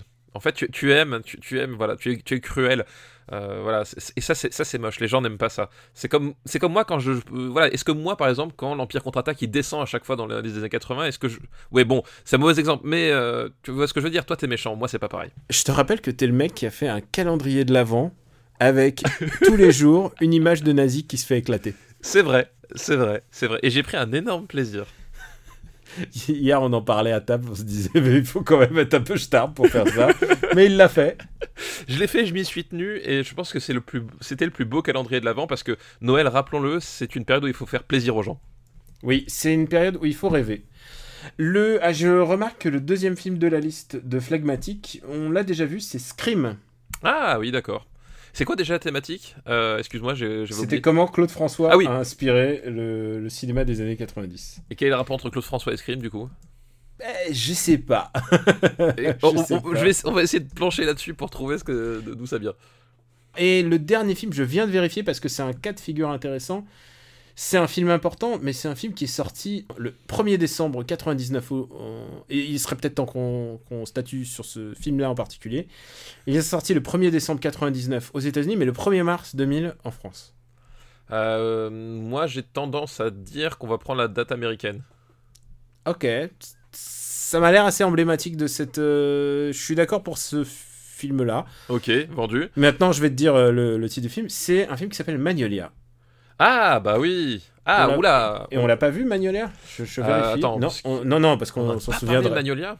Non. Euh, voilà qui, qui, qui, qui, qui est fort curieux. Mais là, du coup, je vois euh, Mag- Magnolia, pourquoi, mais même s'il n'y a pas Claude François dedans, mais des Magnolia Forever. Donc, effectivement, un, un autre film choral. Ah, c'est peut-être parce que c'est le titre Scream, c'est le nom d'une chanson de. De, Je ne sais pas. de Claude François. Je ne sais pas. Je, je, je, je sais, je sais pas. Donc, euh, ouais, je ne sais pas non plus. Donc, effectivement, euh, donc Magnolia, autre film euh, choral, hein, du coup, euh, puisque euh, c'est un film qui, qui va parler de destin croisé. C'est un, c'est le film choral par expérience, euh, par euh, excellence, qui ne soit pas réalisé par Robert Altman. oui, parce que là, c'est Pitié, donc euh, Paul Ouais. Thomas euh, Anderson. Euh, et euh, qui sort d'un énorme succès, à savoir Boogie Nights, oui, c'est vrai que c'était juste après Boogie Nights, effectivement. ouais. dont on n'a pas, on n'a pas classé Boogie Nights. Ah, T'es sûr? J'étais persuadé qu'on en avait parlé, tu vois. déjà. Non, attends, je suis persuadé qu'on n'a pas eu Boogie Nights. Non, non, on a Pillow Book, mais pas euh, Boogie Nights. D'accord, ok. Voilà. Euh, et du coup, donc, le, le film, enfin, le film va croiser euh, le destin de combien ils sont? Je Neuf, crois que, ouais, C'est 8, ça 9, ouais. neuf personnages euh, principaux euh, qui vont chacun, en fait, à, à leur façon, euh, être un, un moment charnière de leur vie, en gros. Euh, c'est que voilà, ils, euh, ils vont tous être à, à un moment donné où ils vont être confrontés à, à, des choix ou à affronter euh, quelque chose qu'ils refusaient d'affronter jusque-là. Et donc on va, on va suivre ces trajectoires parallèles et qui vont s'entrecroiser évidemment par la magie du, du montage. euh, bah, les, les thématiques vont se, vont se chevaucher, se compléter et s'enrichir en fait. Voilà, c'est vraiment typiquement le film chor- un film choral euh, dans de, by the book comme dirait l'autre. Voilà, c'est vraiment l'idée qu'on va on, va faire de ces personnages un- une entité globale, même si finalement bah, ils vont jamais être amenés à se connaître quoi. Euh, Oui, ils vont jamais vraiment se connecter. Parfois, il y a des interconnexions, si je. si oui, je voilà, bah, mais voilà. voilà, bah, c'est aussi ça tout le, tout le truc, c'est que euh, tu, tu vas avoir des moments où euh, les trajectoires vont se frôler physiquement, euh, va y avoir tel personnage que tu, qui va faire le lien avec telle histoire, mais finalement le- le- l'influence que va avoir le- l'arc d'un personnage sur l'autre euh, est une influence bah, pour, le, mo- pour le coup purement cinématographique, c'est-à-dire que euh, ce qui va arriver au personnage, euh, je sais pas, de, de- de Tom Cruise euh, et, et celui de, de comment il s'appelait de William H Macy. Bon, Ah oui, finalement, c'est vrai. voilà, tu vois, Qui joue finalement- le, le, le mec de quiz, là oui, voilà. Ouais. Euh, voilà, fin- finalement, en fait, euh, ce que l'un va vivre et va, va pas interférer sur ce que l'autre va vivre, mais finalement, c'est à travers le cinéma que on- ces expériences vont avoir euh, une résonance, quoi. Et c'est un film très très important pour la filmo de Tom Cruise. Parce que il faut voir un truc, c'est que Tom Cruise, on, on l'a souvent dit dans ce podcast, c'est un gros cinéphile. Oui. C'est un mec qui, qui s'implique énormément dans la conception de, de ces films. Et il avait euh, évidemment vu Boogie Nights, euh, et évidemment, il a été soufflé par Boogie Nights. Et ce mec-là, il est en train de réaliser. euh, je crois que c'est au même moment où. Enfin, ça a dû s'overlapper à un moment. Il était en train de finir Eyes Wide Shut. Et ce mec-là, il se dit faut que je fasse un film aussi avec ce mec-là. Non, mais Et c'est ça. a- genre, quel, quel nez il a quand même. C'est ça, c'est qu'en fait, effectivement, bon, on a déjà, on le répète, mais Tom Cruise a quand même cette, cette chose que, que beaucoup de, de stars, parce que là on n'est même plus dans, dans l'acteur, on est vraiment dans la star euh, internationale, c'est qu'il a un- une vraie vision cinéphilique et cinématographique de, euh, de- des choses. C'est-à-dire qu'il il ne voit pas seulement le, le film qui va lui rapporter euh, potentiellement des millions de dollars, mais il voit aussi à un moment donné le- le- l'intérêt cinématographique de la personne avec qui il collabore, parce qu'effectivement, tu l'as dit, Eyes Wide Shut, Je crois qu'il le fait pas pour l'argent, ça. Parce que ça, c'est un, petit film pour lui. alors, pour simplifier pour lui, n'empêche qu'il a quand même été, il a quand même touché euh, euh, plusieurs plus millions. plusieurs mais- millions de dollars, mais il a baissé son cachet quasiment de moitié pour participer au film. Euh, mais surtout, voilà, et tu l'as dit, il, il a tourné avec Kubrick parce que il avait conscience que avoir un film de Kubrick dans sa filmographie, c'est un truc essentiel. Et justement, Pitié, au contraire, c'est un, c'est un jeune réalisateur, il se dit, ce type-là, euh, faut pas que je passe à côté parce que ce type-là, potentiellement, ça va devenir un futur grand de- du cinéma et je dois absolument euh, être dans son prochain film, quoi. Et alors, donc, ils ont tous euh, des, des destins un peu différents. Et, je- et celui de. Bah, parlons du personnage de Tom Cruise parce que c'est celui qui nous parle tous. Mais par contre, il y a Philip Seymour Hoffman. C'est le aussi. plus Seymour Hoffman, ouais, tout à fait. Euh, Il y a John C. Reilly. Enfin, Ouais. John C. Reilly qui utilisé vraiment euh, presque euh, à contre-emploi. Enfin, c'est un, Bah, un flic. C'est un flic, ouais, tout à fait. ouais, tout à Ouais, fait, il c'est y a, donc tu l'as dit, il y a euh, H. Ouais. qui est un, un comédien que j'adore. Ah bah, j'adore, H. Macy. hein, c'est- un, comédien, euh, William H. Macy, c'est un comédien extraordinaire euh, qui, euh, bah, qui, qui, évidemment, avec la tronche qu'il a, ne- n'est pas forcément employé par euh, beaucoup de gens dans, dans des très grands rôles, euh, enfin très grands, des rôles de premier plan, on va dire, parce que voilà, il a un physique vraiment particulier, mais quel comédien extraordinaire, quoi. Il y a Julianne Moore, qui est un peu la taulière de, de tous les films chorales, puisque, puisque on a toujours jamais pas de shortcut. Ça me tue. ouais, oui, c'est vrai, c'est vrai. Ça me tue, mais bon, pas en parlant de films pour choral culte en l'occurrence. Mais le rôle de, de Tom Cruise est délicat parce qu'il joue un, un présentateur télé. Un- un- même, même quasiment un gourou. En fait. Il joue un gourou. Il joue un C'est- gourou. C'est Enfin, un gourou. Enfin, c'est c'est ça. C'est euh, on- est dans une dans une mise en abîme euh, qui est quand même quand même assez assez forte parce que en plus c'était les c'était les grandes années scientologie euh, de Tom Cruise. Alors Ouais. il est toujours il est toujours à la scientologie, mais maintenant en fait il la ramène plus. euh, Il fait gaffe. sur le sujet. Il, il, il comprend gaffe. que ça pose problème dans certains pays. Et de toute manière, je pense qu'il y a quelqu'un qui a dû lui dire Eh, euh, ce que tu fais, c'est contre-productif. Oui, c'est ça parce que enfin faut faut rappeler que euh, Enfin, contre-productif, on, on s'en bat les steaks de la Non, non, bien sûr, faut- mais- faut le dire. hein, non, non, pas mais ça, mais euh, au on- tournant des horrible. au tournant des années 2000, euh, Tom Cruise exigeait d'avoir sur le, sur le plateau un- une antenne de la scientologie en fait. Mm. Donc euh, on est arrivé à ce stade où finalement il y avait une antenne la scientologie euh, parce que si jamais les techniciens voulaient euh, s'intéresser à la chose, enfin voilà, euh, on, on était vraiment sur ce moment-là de sa carrière où bah du coup il, il- il commençait un peu à péter les plombs à ce niveau-là et du coup là on est, on- il incarne un, Et- un gourou ultra charismatique de la télévision euh, qui euh, bah, qui du coup va devoir affronter sa sa plus grande peur euh, qui est sa relation avec son père quoi. Et c'est peut-être un de ses trucs les plus personnels, quelque part. Ah sans doute oui, sans doute ouais. Parce que euh, Tom Cruise a élevé- été élevé par sa mère, euh, il n'a pas connu son père, et donc il est facile de transposer, euh, transposer ce qui se passe. En plus, c'est la rencontre avec son père qui a atteint d'un cancer. Ouais, tout à fait. Et, euh, et ça, c'est l'histoire de Paul Thomas Anderson, qui a perdu, euh, qui a perdu son père euh, d'un cancer. Ernie Anderson, qui d'ailleurs, Ernie Anderson, et je, crois que je l'avais dit il y a très très très longtemps dans Super Ciné Battle, mais j'adore le dire, Ernie Anderson, qui est, en plus d'un comédien, mais c'est un comédien de voix en fait. Il faisait les voix des... hum, des comment ça s'appelle Des... des publicités. Oui, oui, oui. C'était un mec qui faisait des, voix, ouais. des voix de publicité. Et euh, pourquoi je, je connais Ernie Anderson C'est parce que c'est lui qui faisait la voix de Tonnerre Mécanique. Tu sais, genre le- la voix qui dit, oui, d'accord, ouais. qui dit Jesse Mack à bord de sa moto, tu vois, tout ça. Il, a une, ça, ouais. il a une pure voix, Ernie Anderson. Et le paradoxe, c'est que bah, c'était ce qu'on appelle un announcer en, en anglais. Et euh, et, et sa voix est restée à l'antenne des années après euh, sur les ondes, puisqu'il faisait des pubs pour euh, les céréales, il faisait des machins. Et il, a, il avait une voix, il avait une voix de fumeur, hein, tu vois, c'est Oui, une oui. voix un peu comme Une, ça, une- une voix qui, qui, qui t'enveloppe. Oui, je pense que je vais mettre le tonnerre mécanique à la fin de, à la fin de cet épisode. et euh, voilà, donc il a perdu son père et il en a fait euh, après Boogie Nights. C'est assez incroyable de, de passer de Boogie Nights à ce film-là, qui est un film ultra personnel et ultra casse-gueule. Et ultra casse-gueule. Et, euh, Et beaucoup de gens n'aiment pas ce film. hein, Il faut parce Ah, qu'ils je- sont j'allais pas. dire- ouais. Dire un film ultra réussi. Enfin, pour moi, Magnolia, euh, je trouve que c'est un grand, grand, grand film, quoi. Ah moi c'est un tour de force. Genre c'est évidemment c'est un film choral. Il y a des personnages que t'aimes moins, il y a des trucs que tu peux moins comprendre. C'est un film que j'ai dû voir deux fois pour euh, comprendre. Parce qu'à un moment, il devient presque ésotérique. Bah, euh, oui, oui, oui, il y, a- y y des passages, euh, il y a des passages qui sont clairement, euh, on va dire, hors du, hors du cadre, du cadre logique dans lequel tu, tu- tu voudrais qu'il s'inscrive en fait.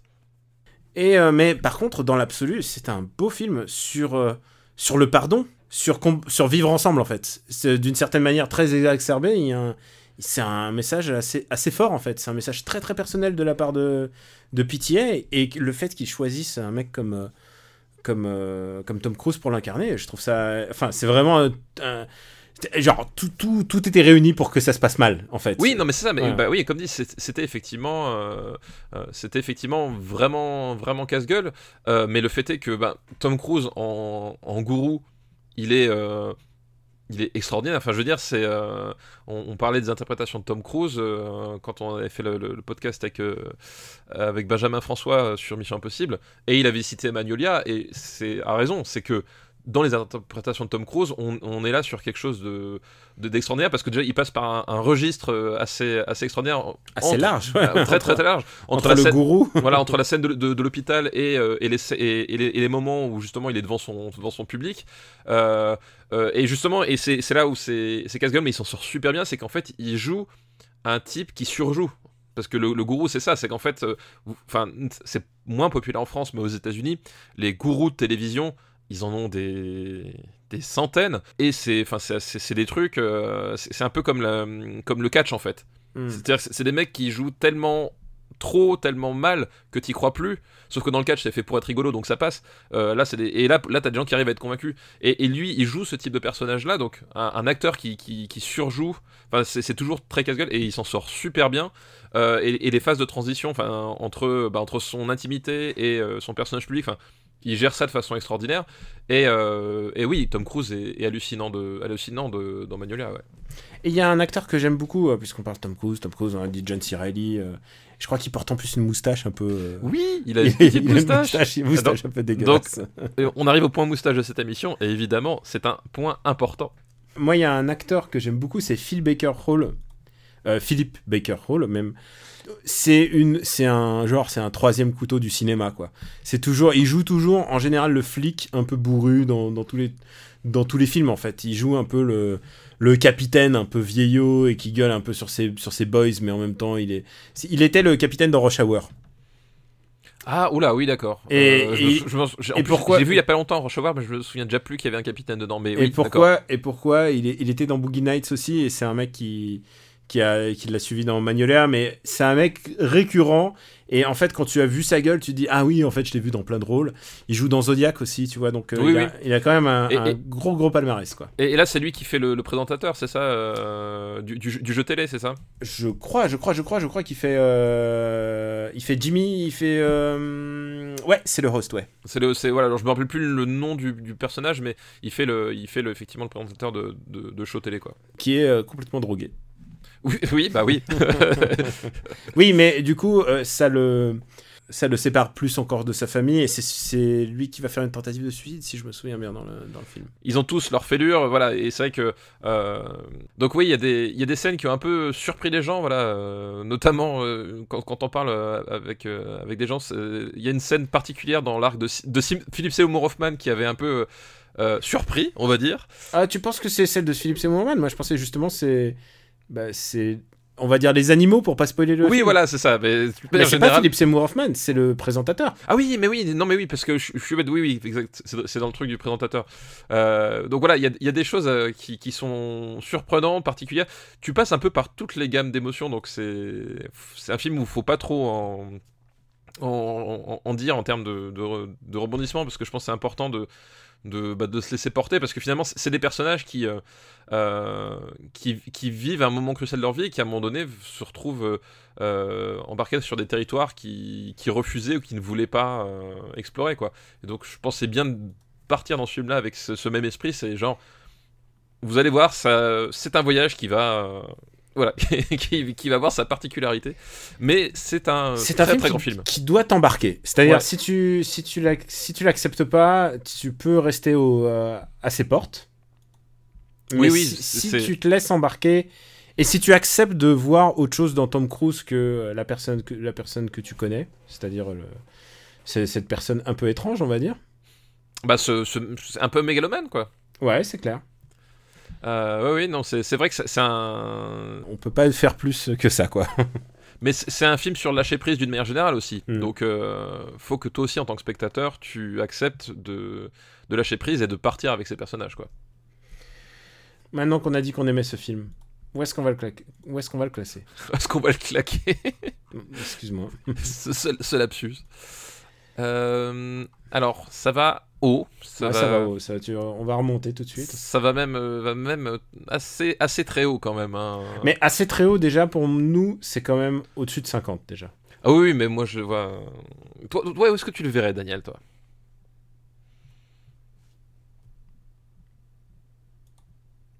Daniel? Ben, je réfléchis, tu vois, je, Oh là je là, regarde, c'est- je regarde notre liste. Ce suspense, ce suspense insoutenable. euh, je le verrai. Je le verrai. Alors, c'est incroyable de dire une phrase comme ça. je le verrai. Ah. Je le verrai entre Cyrano de Bergerac et Mononoke Hime. oh putain, c'est. Bah, et pourquoi pas? Alors attends, du coup, du coup, du coup Cyrano, où est-ce qu'on l'a mis euh? Euh, Cyrano est 33ème. Alors moi, je le mettrais plus haut. Moi, Ah bah, film sur, film sur le deuil, euh, Madadayo. Est-ce que, est-ce que tu trouves que c'est meilleur que Madadayo et Journée en Enfer? Personnellement, je le mettrais juste en dessous de Trainspotting. Et c'est dire à quel point j'aime ce film. Ok, go, c'est bon. Je te... ah ouais, c'est pas sur Magnolia que je vais battre en. en- C'est ça, c'est genre ah non Genre, non. Ok, ah non, non, Magnolia, non. Un, Non, film, non. euh, un film complexe, non, non. Non, non, ah non, écoute, que- par rapport à Dr. Patch, franchement, euh, Flubber. par rapport à Flubber, excuse-moi, mais... Flubber, ça va être notre nouveau film Nemesis. hein. Mais Film Nemesis, à tel point que rendons hommage à- au vrai génie de- du livre Super City Battle, qui, qui est donc euh, Guillaume, notre, euh, euh, de- notre directeur artistique, qui a, qui, a, qui, a, ré- qui a pensé, anticipé à mettre Flubber sur la couverture de- du livre Super Ciné Battle. Comment pouvait-il savoir? Je Non, ne mais sais je- pas. je- crois qu'il a une machine à remonter dans le temps, c'est pas possible. Ou alors, ou alors c'est, c'est un vrai génie et il sait lire dans les gens. Je- mais je pense que c'est ça. Je pense que c'est ça aussi. Donc on va remercier euh, Phlegmatic pour sa liste. Oui, merci, excellente liste. Et attention, j'ai préparé une autre liste puisqu'on a encore du temps. Ah, attends, on a encore du temps, euh, mais en même temps, euh, pas tant que ça. Mais si, mais si, bah, suffit que tu sortes pas, je sais pas, un, un film avec Mel Gibson et euh, Danny Glover, et puis c'est, bon, quoi. Voilà, on va... Attends, é- je- évite les sujets qui, qui peuvent prendre des heures. Ah, attends, parce que. Oui, oui, vu. tes- Oui, oui, bah, Magnolia déjà était Oui. un- Ah, tiens, je pense que ça, ça peut être intéressant. On va faire une liste qui nous est envoyée par Mathieu Chaperon. Merci Mathieu pour ta liste. Et euh, c'est une liste qui s'appelle Les trois frères Anderson, mais aucun lien de parenté. Très bon ça. Et le premier est Magnolia. Oui, bah oui. Et le deuxième est La vie aquatique. Ah bah donc de Wes Anderson. Est-ce qu'on avait classé la vie aquatique? Euh, Je pense pas. Non, on n'avait pas classé la vie aquatique. Alors c'est marrant parce que tu m'aurais demandé la vie aquatique, j'aurais dit que c'était beaucoup plus tardif que ça. Moi, j'aurais écrit que c'était 2000. Hein. Ouais, moi aussi, mais oui, c'est non, mais c'est 2004 la vie aquatique, c'est c'est bien ça. Ah, c'est 2004, donc c'est mauvais. euh, Donc la liste est caduque. Ouais, la liste est caduque. Oui, oui.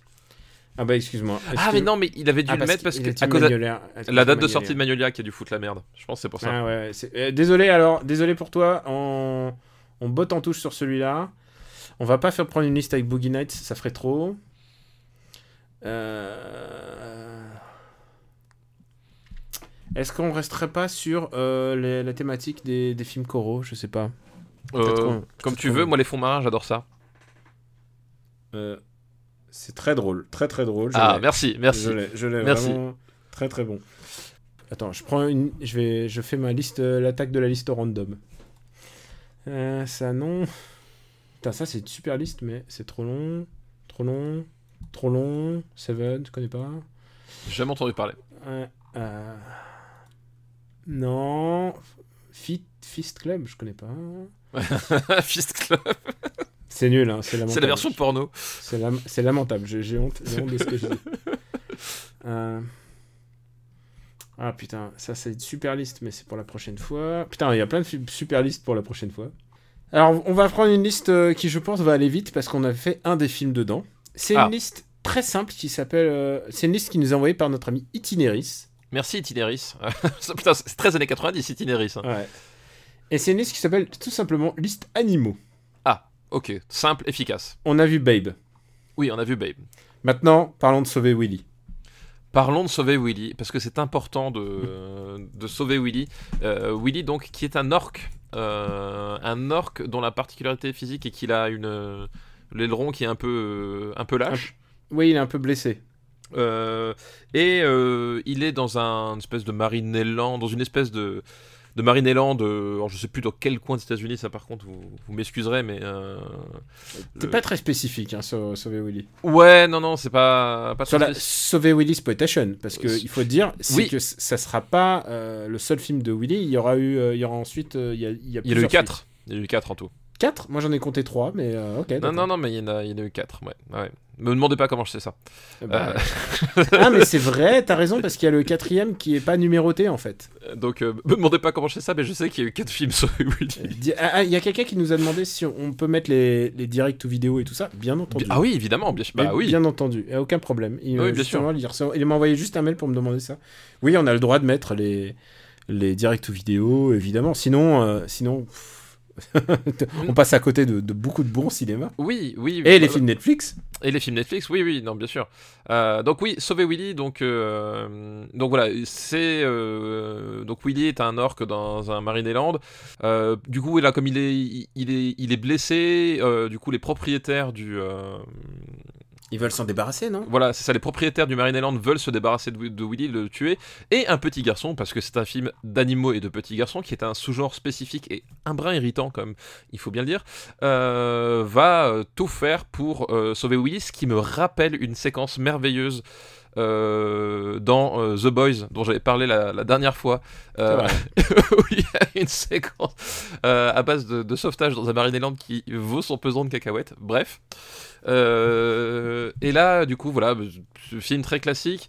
Dans, une fois que tu as annoncé le, le pitch, tu sais à peu près où ça va aller, histoire d'amitié entre les animaux et, et, et- et un enfant, avec cette scène devenue mythique de, de Willy qui saute par-dessus le comment ça s'appelle une, une, une- une espèce de jetée Euh, et, et tu as l'enfant qui, qui est en dessous et qui lui caresse le ventre quand il, quand il saute. Je vous divulgage un peu le film, hein, mais en même temps c'est sur l'affiche. Euh, Oui, c'est voilà. vrai. C'est- Ce moment iconique. Et tu sais quoi C'est à cause de ça que tous les gens qui vont dans les Marineland, ils s'attendent à voir les orques en train de sauter. Bah et oui. tous les orques font pas toujours ça, quoi.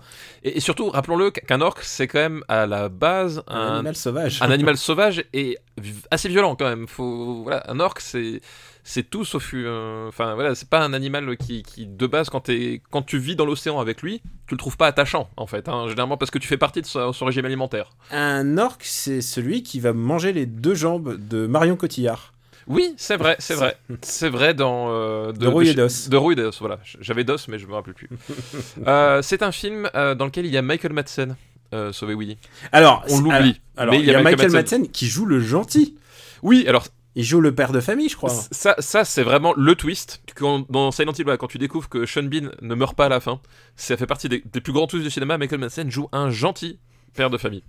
Michael Madsen, le mec qui est sans doute qui a fait les trucs les plus crades au cinéma et tout de coup là il est gentil et il faut pas oublier le méchant et alors Le méchant. ah bah, parce que nous on est là genre à faire vous pouvez vous attendre à ce qu'on dise haha c'est vraiment de la daube et tout ça non je trouve que c'est un bon film pour enfants en fait Et pourquoi? Parce qu'il y a un grand méchant, le Gargamel de l'histoire, c'est fucking Michael Ironside. Bah oui. et, là, pour le coup, voilà. Et Michael Ironside, faut le savoir, c'est dans le scénar, c'est que il veut abattre, c'est le patron du, du parc d'attractions, et il doit abattre Willy parce que Willy est assuré. Donc il gagnerait plus d'argent à le tuer que à le maintenir en vie. C'est pour ça que je refuse d'assurer mes enfants. Parce que je serais tenté sinon.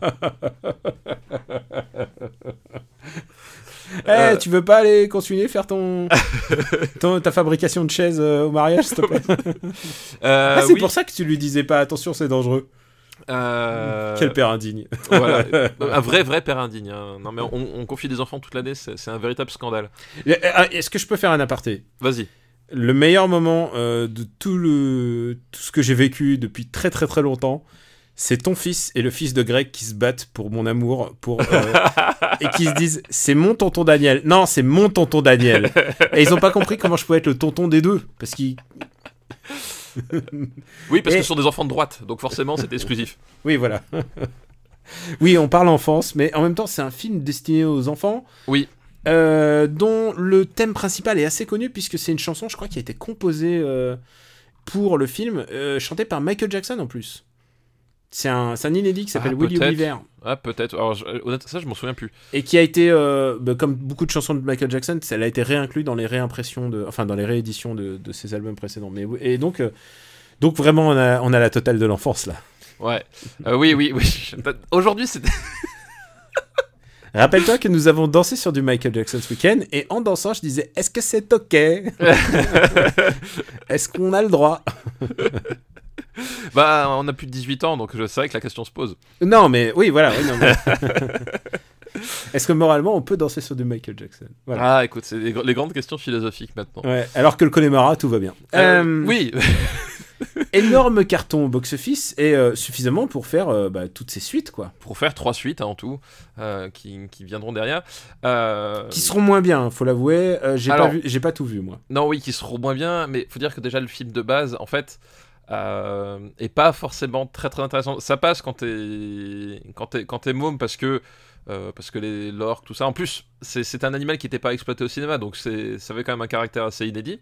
Hmm. Euh, D'ailleurs, je me demande pourquoi est-ce qu'il n'y a pas de parce qu'il y a eu les Sharknado, il y a même les Clone Nado. Euh, oui, des tornades avec des clowns tueurs à l'intérieur. Euh, pourquoi est-ce qu'il n'y a pas eu de Willy Nado? Euh, je pose la question euh, à, nos amis de The Asylum, pourquoi n'avez-vous pas fait un Willy Nado? Je pense qu'il y a moyen quand même de faire un truc assez sympa avec un Willy Nado. Et il y a un truc qui est quand même assez intéressant, c'est qu'ils ont réussi à garder le petit garçon euh, dans le rôle. Il a joué dans tous les épisodes. Euh, même dans le dernier, je suis plus sûr, je crois que c'est une fille, une petite fille le- dans le dernier. T'es sûr dans- Enfin, le Ah, dernier, ah, le dernier, le spin-off là, Ouais, enfin, le- ouais. le, le pas numéroté. C'est, il me semble que dans le dernier c'est une petite fille, mais euh, Ah, je- ah ouais, moi je parle. Pour moi, c'est Ouais, c'est trois- moi c'est une trilogie. Tu vois, le quatrième épisode n'a jamais existé. on est entre puristes de Sauver Willy. Alors attention.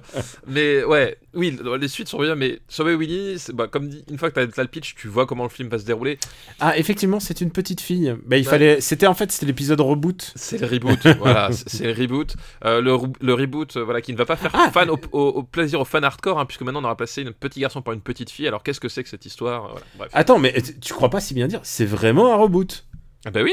Bah, Oui, oui. Ah putain, ta Et- culture, ta culture en Willy me. me... te, te, te M'intrigue. scie, te scie. M'intrigue, Et, m'intrigue. ce qu'il y a de bien, c'est qu'en fait, selon les, les, les territoires et surtout les moments où tu achètes ton édition euh, DVD ou SVOD, euh, le film porte pas forcément le même nom parce que euh, c'est la grande loi des- de la distribution, c'est que parfois il est, il est sous-titré Sauvé Willy Cat, parfois pas.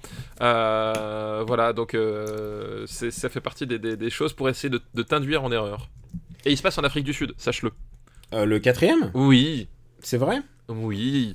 Ah bah écoute, euh, j'espère que ça se Et passe il- mieux que Roar. Voilà, et il y a, il y a, euh, euh, il y a une certaine portée avec l'histoire de l'Afrique. du- Enfin bref, Je- on en parlera de Sauver Willy 4. euh, eh ben, peut-être dans combien de jours? T'as plus le compteur, je suis sûr. Ah, c'est 2010 Euh, Non, mais j'ai- je l'ai pas mis, hein, je fais deux têtes. Bref, euh, bon, Sauver Willy, je- on en est en beaucoup de digressions quand même, euh, pour dire que c'était un film qui, qui passe bien quand, quand t'étais môme, mais qui est quand même pas très intéressant dans l'absolu non plus, quoi.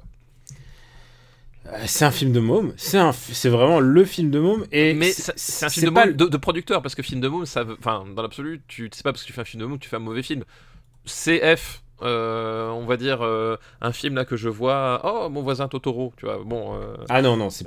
voilà, c'est aussi un film de môme, mais celui-là c'est un film de môme de producteur. C'est t'as pas d'ambition cinématographique particulière.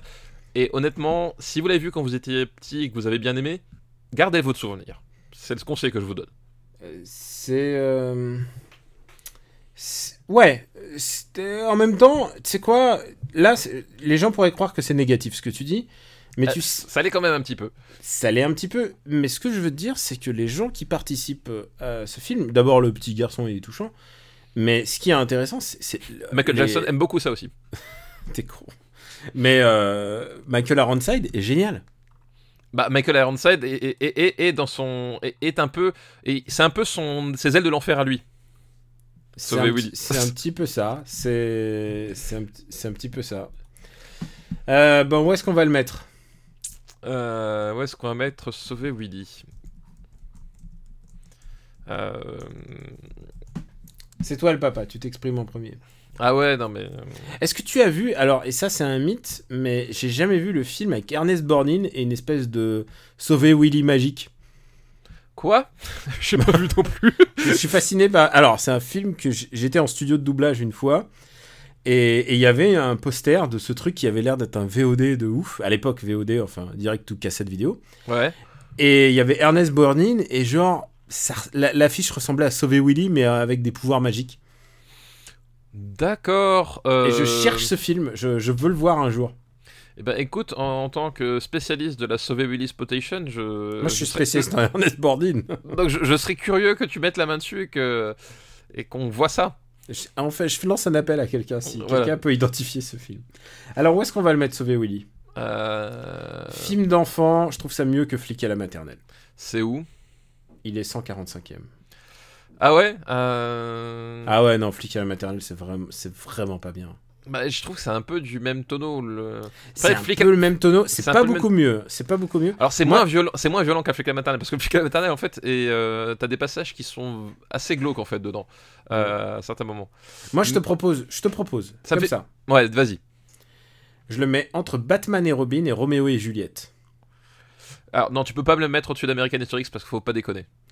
Bah si, en fait, j'essayais de descendre. Bah les non, non mais je j'ai- vu ce que tu faisais Daniel Andreev, j'ai vu et c'est- moche, c'est très très très très moche. Moi je, vous ai vu, je vois clair dans votre jeu.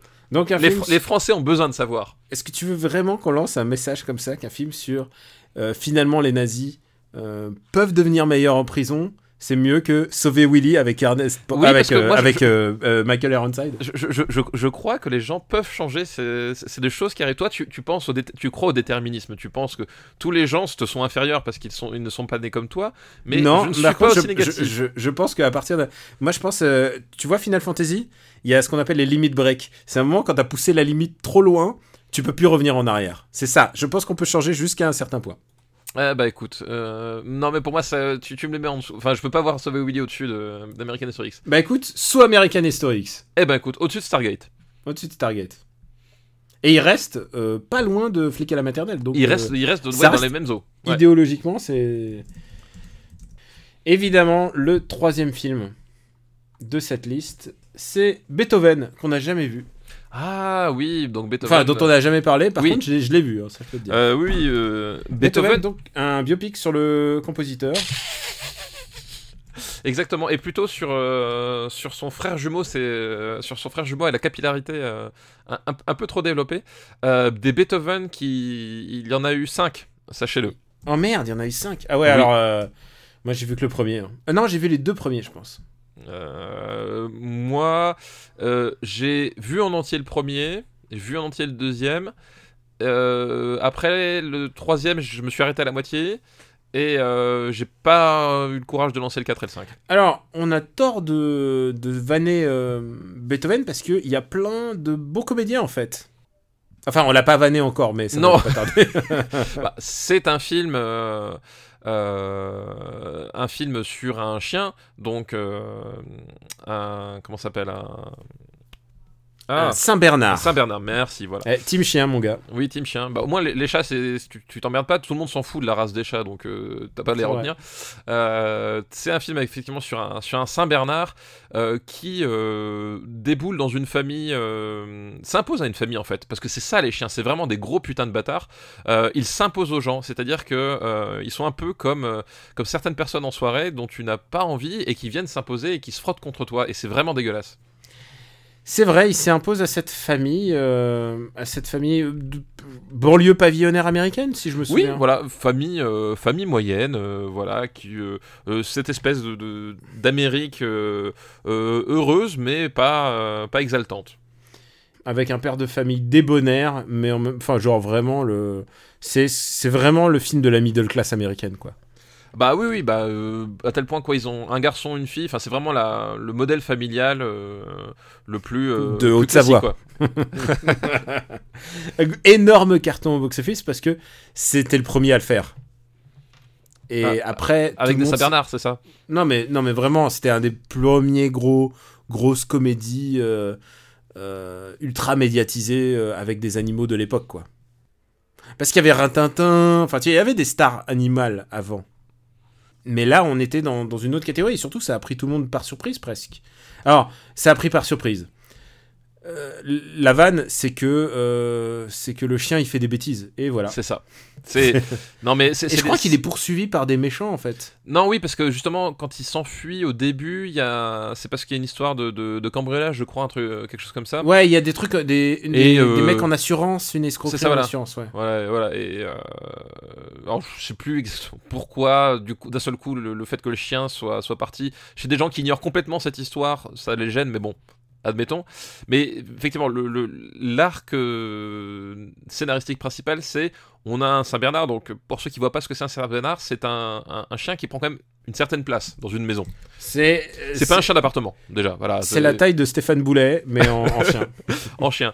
Et, Et il a à peu près le même odorat. Et, mais l'intelligence de Benjamin François. Donc, c'est dire s'il est pas très très malin, quand même, ce, ce Oh chien. non, il est assez malin et surtout il aime Beethoven puisque son pseudo vient de là. C'est genre il aboie quand il y a, il y a la cinquième. mais il fait tout le temps des bêtises et, euh, et c'est littéralement ça, c'est une compilation de bêtises de chiens. C'est une compétition de bêtises de chien avec un plot autour de d'un cambriolage, enfin pas cambriolage, mais je sais pas, il y a une histoire de magouille et euh, enfin des escrocs en assurance et au fur et à mesure ils essayent de récupérer le chien et évidemment de le tuer et à la fin évidemment les méchants euh, sont punis. Ils sont punis. Ils encore une fois, c'est à ça qu'on reconnaît les grands films. Le méchant est joué par Stanley Tucci. Ah oui, c'est vrai, j'avais complètement oublié, ouais. Et euh, Stanley Tucci, qui est un grand, grand, grand comédien, euh, qui a malheureusement euh, trempé dans Dans, dans- Transformers dans 4. Transformers. non, mais c'est vraiment un super comédien. Il est, il est bon dans tout ce qu'il fait, sauf dans Transformers. Il est même, il est même plutôt ok dans Hunger Games.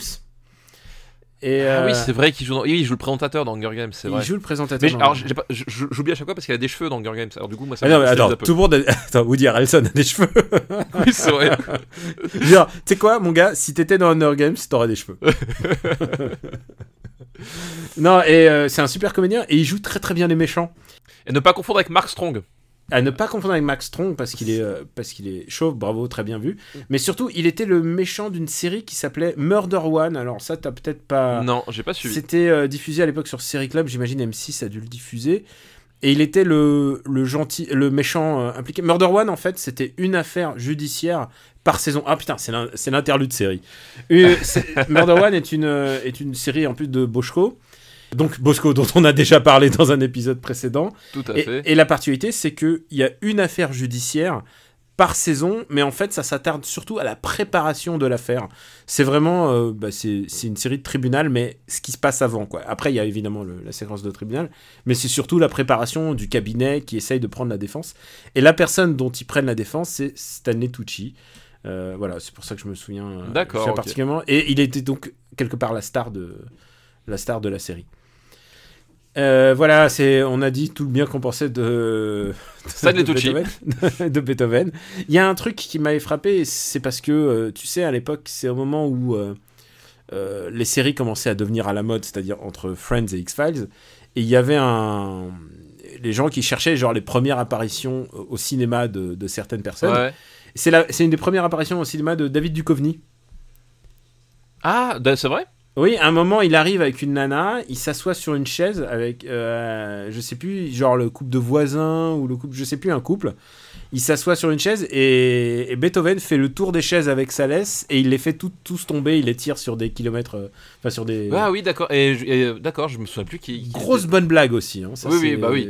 Oui, C'est du très très bon cinéma. C'est du cinéma de farce et Dieu seul sait qu'on aime le cinéma de farce. Voilà. T'as quelque Euh, chose à ajouter dessus? Non, non, mais c'est euh, c'est c'est du cinéma de farce, oui. euh. Non, mais ouais, il y a pas grand chose à dire de plus en fait. Euh, Il y, en a eu combien après? Euh, Il y en a eu 4 après, donc 5 en tout. Ah d'accord. Et, euh, et ensuite le mec a réalisé euh, l'adaptation un, camp, de... un coffret, un coffret collector euh, Blu-ray il doit exister. chez, chez Criterion. euh, voilà, c'est ça que le peuple veut. Le mec a beaucoup adapté des, des séries puisque ensuite il a fait euh, Flintstones qui s'appelle euh, les, les- les pierres à feu. Les pierres à feu. Oh, c'est lui?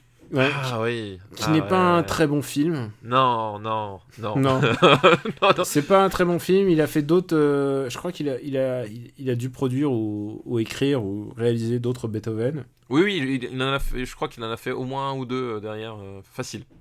Facile, ouais. Euh, donc, où est-ce qu'on va le classer? Est-ce que c'est mieux que Sauver Willy?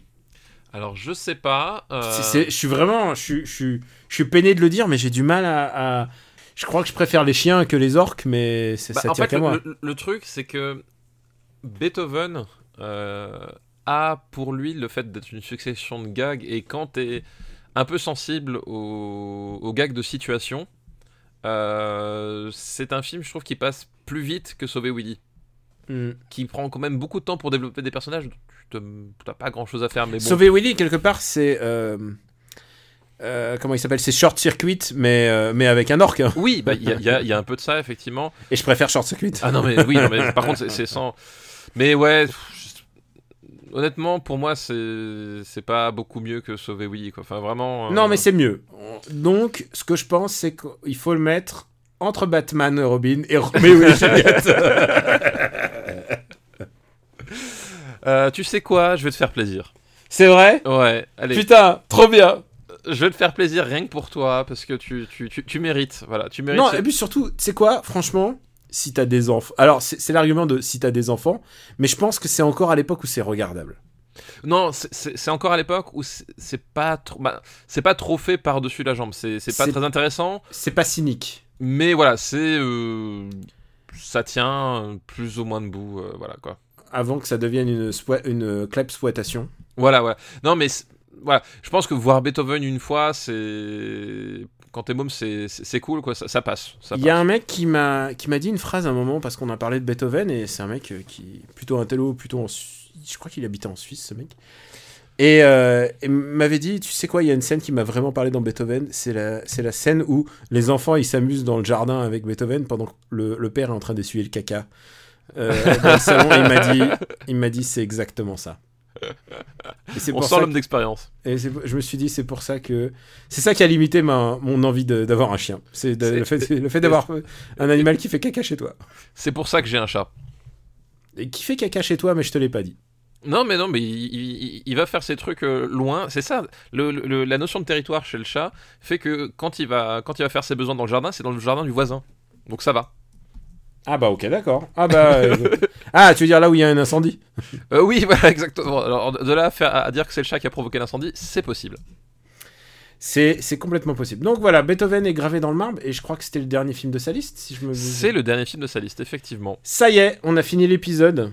Oui, on a fini l'épisode. Euh, Est-ce que tu as eu le temps de penser à une reco Mais oui, bien sûr, évidemment, Daniel, que j'ai préparé une reco. Tu me prends pour qui? Tu crois que je ne prépare pas cette émission? Je vais garder tous les moments où tu vas dire je réfléchis pendant. Vas-y, balance. Euh, bah, Tout simplement, euh, ma reco, euh, ce sera une reco série télé, puisque c'est la saison 2 de Mindhunter. Ah, et, et tu l'as déjà fini?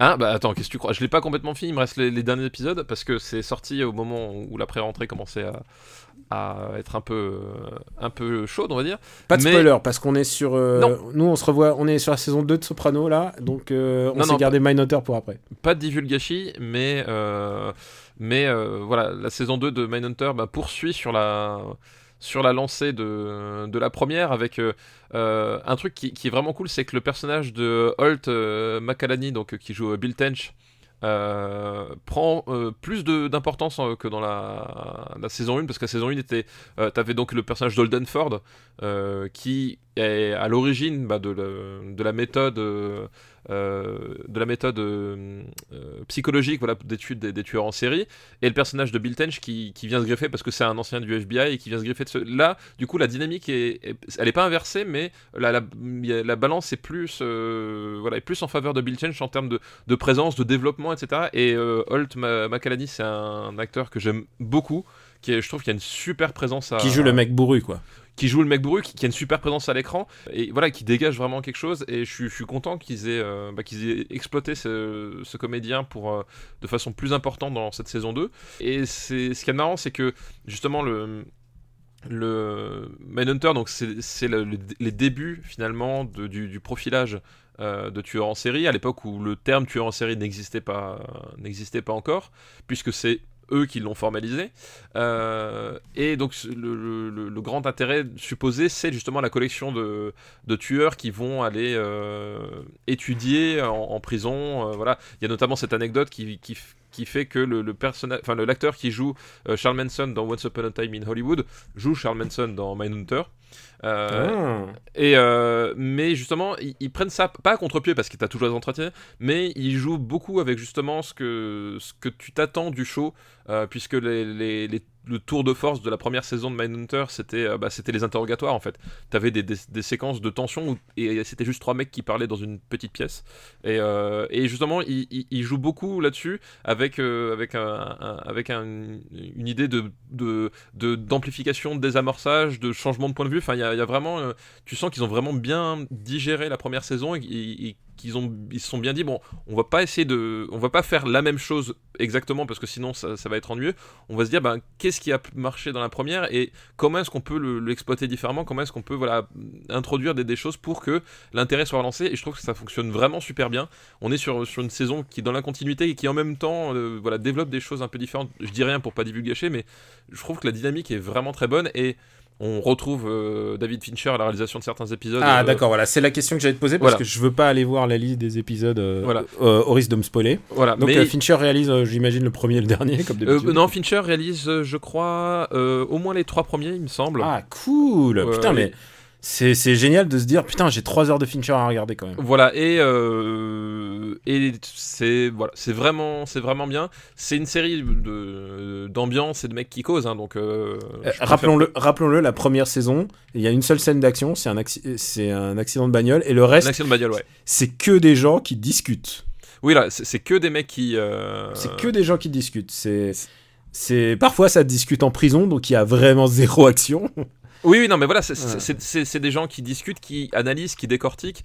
Donc c'est vraiment. Euh, mais comme d'habitude avec Fincher, tu te dis, euh, il se pose la question de comment euh, faire ça bien, comment faire en sorte que ça, ça ressemble à, du, cinéma. Voilà. Voilà, c'est ce que, voilà, c'est exactement ce que j'allais dire. c'est qu'il y, y, a vraiment un souci ben, de la mise en scène, du découpage, et puis un souci du, du casting aussi, c'est-à-dire que les, euh, le, casting est vraiment, euh, vraiment formidable parce que, voilà, comme c'est des mecs qui discutent, t'as intérêt à, assurer, à être sûr que euh, que tu que tu que, as des acteurs qui peuvent porter le truc parce que sinon ben ça tombe complètement à plat. Et une fois de plus il y a vraiment un, truc au niveau du casting qui fonctionne vraiment super bien. Donc voilà donc vraiment très très bonne série Mindhunter c'est une exclue Netflix donc euh, voilà, faut la regarder sur Netflix. Mais euh, si vous voulez voir ce que ce que ce que c'est qu'une série de, de, mecs qui causent et qui reste passionnante, et eh ben et ben voilà. Bah, j'étais déjà convaincu, mais j'attendais juste le bon moment pour. Euh, oui, oui, bah après, ça... et, en même, et en même temps, c'est marrant parce que c'est Netflix, mais je trouve que c'est pas une série qui, qui, qui, gagne forcément à être binge, bingé en fait. Tu vois ce que je veux dire? Hmm. C'est une série qui peut se, qui peut se savourer parce qu'il y, a des épisodes qui sont. Euh, parfois, enfin très euh, très bizarre à digérer en fait aussi. T'as, vraiment. Moi, je, euh, je, je, binge aucune série. Moi, c'est-à-dire, enfin binge. Je dépasse jamais l'épisode par jour. Ouais, ouais, bah. C'est fini. genre, je veux pas de, je veux pas de. je trouve ça, je trouve ça dur de s'enquiller toute une série comme ça et ça c'est comme c'est comme les bonbons si t'en prends trop ça fait mal aux dents Ouais, c'est ça, exactement. non mais vraiment j'ai l'impression de et les seules séries que j'ai bingé c'était pour le taf et euh, c'était pour euh, des trucs genre euh, comment ça s'appelle genre les Daredevil et tout ça. Enfin tu vois les, les séries qui n'ont aucune espèce d'importance de de Marvel. Alors si elles sont structurelles enfin elles sont structurellement intéressantes parce que c'était le moment d'en parler mais en fait tu regardes il t'en reste pas grand chose alors que Mindhunter c'est plutôt c'est plutôt des des trucs qui vont te rester en tête quoi. Moi le Mindhunter Oui, la première saison est toujours là Et ben écoute, voilà, bah, je te conseille de, de regarder la saison 2 dès, que tu, euh, dès que tu pourras ou dès que tu voudras. série- C'est une série qui se spoil pas vraiment parce que tu peux spoiler dans une série? Non, c'est- enfin oui, c'est, c'est, c'est- c'est une approche qui, qui est assez, euh, assez particulière. Euh, mais ouais, mais c'est aussi intéressant de pas en savoir. Enfin, de toute façon, de manière générale, Mm. voilà. quoi. Pour ma part, euh, j'ai envie de recommander des jeux vidéo. Alors, je suis en ce moment sur un, un jeu NDA. J'ai commencé Astral Chain. Mais je vais recommander un jeu qu'on a streamé avec notre camarade Benjamin François. À l'occasion euh, de l'enregistrement live de, de After Eight, on a enregistré un épisode en live sur, euh, euh, sur Twitch. Et, euh, il sera diffusé, euh, il, sera, il sera diffusé avant cet épisode en plus, donc donc vous serez déjà au courant. Et donc si vous voulez savoir de quoi il s'agit, je vous conseille d'aller voir le replay. Le jeu s'appelle Eve O et c'est un jeu réalisé par un studio qui s'appelle le Cartel Studio euh, et édité par Devolver. Et c'est un jeu très très simple qui est sorti à la fois sur euh, Switch et sur PC. Et euh, le truc intéressant, bah, c'est que c'est un jeu en multi. Et donc c'est pour ça que je le recommande sur Switch parce que le multi sur Switch c'est simple, simple. Et on est une espèce de petite boule, un peu comme Loco Roco. Et pour ceux qui connaissent. Et on, et on doit s'accrocher avec les mains. On a juste le bouton gauche et le bouton droite. Et le reste, c'est que de la physique. C'est-à-dire, on bouge les bras. Et le but, c'est d'arriver à, un point, euh, un point donné du, du niveau. Tu parcours le niveau. Et évidemment, c'est compliqué parce que parfois, il faut lâcher la main. Il faut utiliser. euh, faut s'accrocher pour faire un balancier. Parfois, il faut tenir son pote parce que comme ça, ça fait un super balancier pour atteindre une distance qu'on ne, qu'on ne peut pas franchir en temps normal. Et c'est hilarant parce qu'évidemment on crève souvent, mais évidemment on crève ensemble et c'est très très très drôle. J'ai eu des... Le temple soleil, du soleil aime ça aussi. De quoi de de quoi tu parles? Non, t'as dit, c'est, hilarant parce qu'on crève ensemble. Ah oui, d'accord. Ah, l'ordre du, ah, du temple solaire. D'accord, très bon, très bon, très bon. Je, je l'ai, je l'ai. Je sais pas si je la garderai, mais je l'ai. Mais en tout cas, voilà, on, on crève en groupe, euh, on revit en groupe, on s'accroche, on se, on se, on se donne la main, on se roule en boule. Évidemment, il y a des trucs de physique qui font que, waouh, qu'est-ce qui se passe? Je suis en train de me jeter dans le vide. Comment faire pour m'accrocher? Des, des conneries comme ça en fait. Et c'est un jeu hilarant à voir. Visuellement, c'est très coloré avec un petit peu de caca et un petit peu de lama qui pète. Vraiment, il y a un lama qui pète. C'est c'est très très con, mais alors c'est vraiment hilarant. C'est euh, un des jeux sur lesquels je me suis plus amusé cet été. Voilà, je vous conseille Eve O euh, qui est sorti donc sur Switch et sur, euh, et sur vos ordinateurs, sur, euh, sur Windows. C'est un jeu Devolver, hein, c'est ça hein C'est un jeu Devolver et c'est un jeu qui a 8 euros. Ouais, donc ouais, non, je- mais je vois tout à fait ce que c'est. Effectivement, ça, j'ai pas joué, mais ça avait l'air assez fun, quoi. Ah, et moi, si, si j'étais un père de famille, et je me disais, ah, je veux passer un petit temps, un petit temps rigolo avec mes enfants sur la Switch, que la Switch de papa. Donc euh, voilà, c'est, c'est- je vous recommande vraiment, vraiment Ivo. Ça vaut vraiment le coup euh, sur tous vos stores. Papa, on a fini pour aujourd'hui. On a fini pour aujourd'hui, exactement. Alors, où peut-on te retrouver? Euh, sur Twitter, gkpluginbaby. Euh, vous me retrouverez à euh, Besançon. euh, et attends, je dis ça, mais je me rappelle plus de la date parce que, évidemment, euh, il y a beaucoup d'informations qui se. Tu t'attendais pas à ce que je te pose cette question. Non, mais c'est ça surtout. Je me suis dit, ah, tu vas dire, ah, c'est bon, euh, on s'en fout, on va passer à la suite. Mais toujours est-il que. Euh, comment dire euh, Le samedi 5 octobre, voilà, tu, le temps que je retrouve. tu prépares vraiment, vraiment rien. Non, pas du tout. Je sais juste, je sais meubler. C'est ça mon, c'est ça mon skill, tu vois. Euh, donc le samedi 5 octobre, je serai à Besançon au Cultura pour pour dédicacer le livre Super Ciné Battle et puis aussi pour faire un- une, une petite intervention sur euh, sur John Carpenter. Euh, voilà, donc euh, ami bisontin, euh, viendez nombreux. Je sais pas si ça va être bien parce que c'est moi qui le fais, donc j'ai aucune certitude. Mais en tout cas, je vais faire de mon mieux. C'est plutôt cool. Et je crois que tu es à Strasbourg encore. euh, Est-ce qu'on sera diffusé avant? Ah non, non, ce sera non. déjà diffusé. Ce sera déjà diffusé pour sera déjà Strasbourg. passé, effectivement. Donc, et puis ton bouquin, et puis euh, la nuit Nanarland, donc euh, on y sera. Et la nuit Irlande, on y sera, exactement. N'hésitez pas à venir nous, à venir nous, nous- nous taper une, une tape amicale sur le dos, nous serons là. Voilà, et, euh, et de réveiller papa entre deux films. On, on- on verra, parce que d'habitude, euh, euh, euh, soyons tout à fait honnêtes. C'est ce moi qui dors plus. Voilà, celui qui dort au cinéma, généralement, c'est toi. Alors, il y a un film, il y a deux films cette semaine que j'ai vus et sur lesquels je me suis pas, avec lesquels je me suis pas endormi. C'est donc le film de Grand Corps Malade qui était assez intéressant. Et aussi, j'ai vu le dernier Gérard Butler. Ah, Gérard Butler, bah oui. Bah écoute, c'est son meilleur. Le, le meilleur de la trilogie selon euh, W9. Bah écoute, ils ont raison. Ils ont raison, c'est le meilleur de la trilogie. Et je dirais même que c'est le film de la maturité. Euh, malgré tout ça, Daniel, je ne suis pas pressé de le voir. Ouais, je comprends, mais tu le verras. je, sais, je sais très bien. Je sais que t'es en manque de con air, des trucs comme ça. Voilà, si vous aimez le film Le Nanar, euh, voilà, c'est à ce niveau-là. En plus, c'est celui-là qui s'assume en tant que nanar, parce que les autres, ils faisaient film sérieux. Ouais, bah, je- on, verra, on verra le jour. euh, On, on les classera, c'est ça. c'est ça, exactement. On vous- Alors, euh, et puis, euh, bon, donc, ton bouquin, pour ma part, c'est Camille Robotics euh, sur Twitter. Je vais écrire normalement sur Gamecult dans pas longtemps. Et puis, et puis, si vous êtes de passage au Japon, je pense que cet épisode sera diffusé au moment où je serai au Japon. Donc, euh, si vous passez par le TGS, n'hésitez pas à me faire un coucou. Je suis toujours euh, disponible, sauf quand je joue à des jeux pourris sur ordre de Pouillot. Parce que Pouillot, qui est le nom de euh, Bruno, pas de Bruno Lochet, de François Morel dans, dans le, le Bonheur et dans le Pré, figure-toi.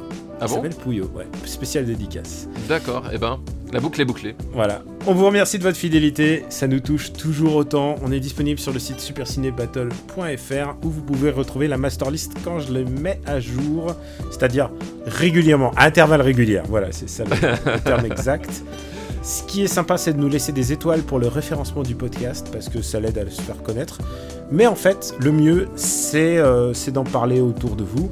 Euh, j'ai reçu, un, j'ai reçu un gen- une gentille liste d'un chauffeur de taxi. Alors je m'imagine qu'il met ça à ses, passagers, ça doit être terrifiant. Mais merci, tu as complètement tout compris du game. T'as tout compris, euh, t'as tout compris à comment Super Ciné Battle marche. C'est par cooptation. Et euh, bah, on vous remercie encore de, nous être fidèles et on vous dit à très très bientôt pour un autre épisode qu'on espère aussi éclectique parce que là on a fait vraiment genre entre Sauver Willy et Alain René, je crois qu'on Sauver Willy, Alain René et, et Pitié, on, a, voilà, on est passé par tous les spectres du cinéma. on peut pas aller plus loin que ça et Ophélie Winter. C'est vrai, c'est vrai, c'est vrai. On vous embrasse très fort et on vous dit à très très bientôt. Ciao. Ciao à tous, merci.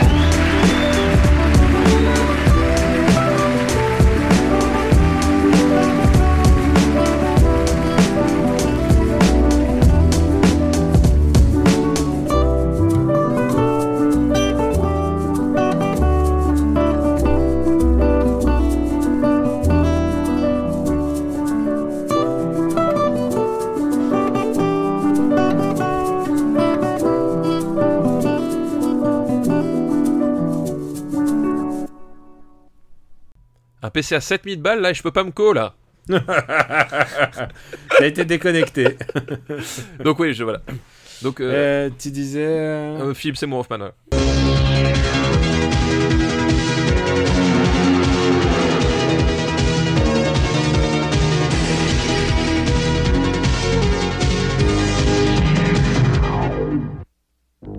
This is Jesse Mock, an ex-motorcycle cop injured in the line of duty. Now a police troubleshooter. He's been recruited for a top-secret government mission to ride Street Hawk, an all-terrain attack motorcycle designed to fight urban crime, capable of incredible speeds up to 300 miles an hour and immense firepower. Only one man, Federal Agent Norman Tuttle, knows Jesse Mock's true identity.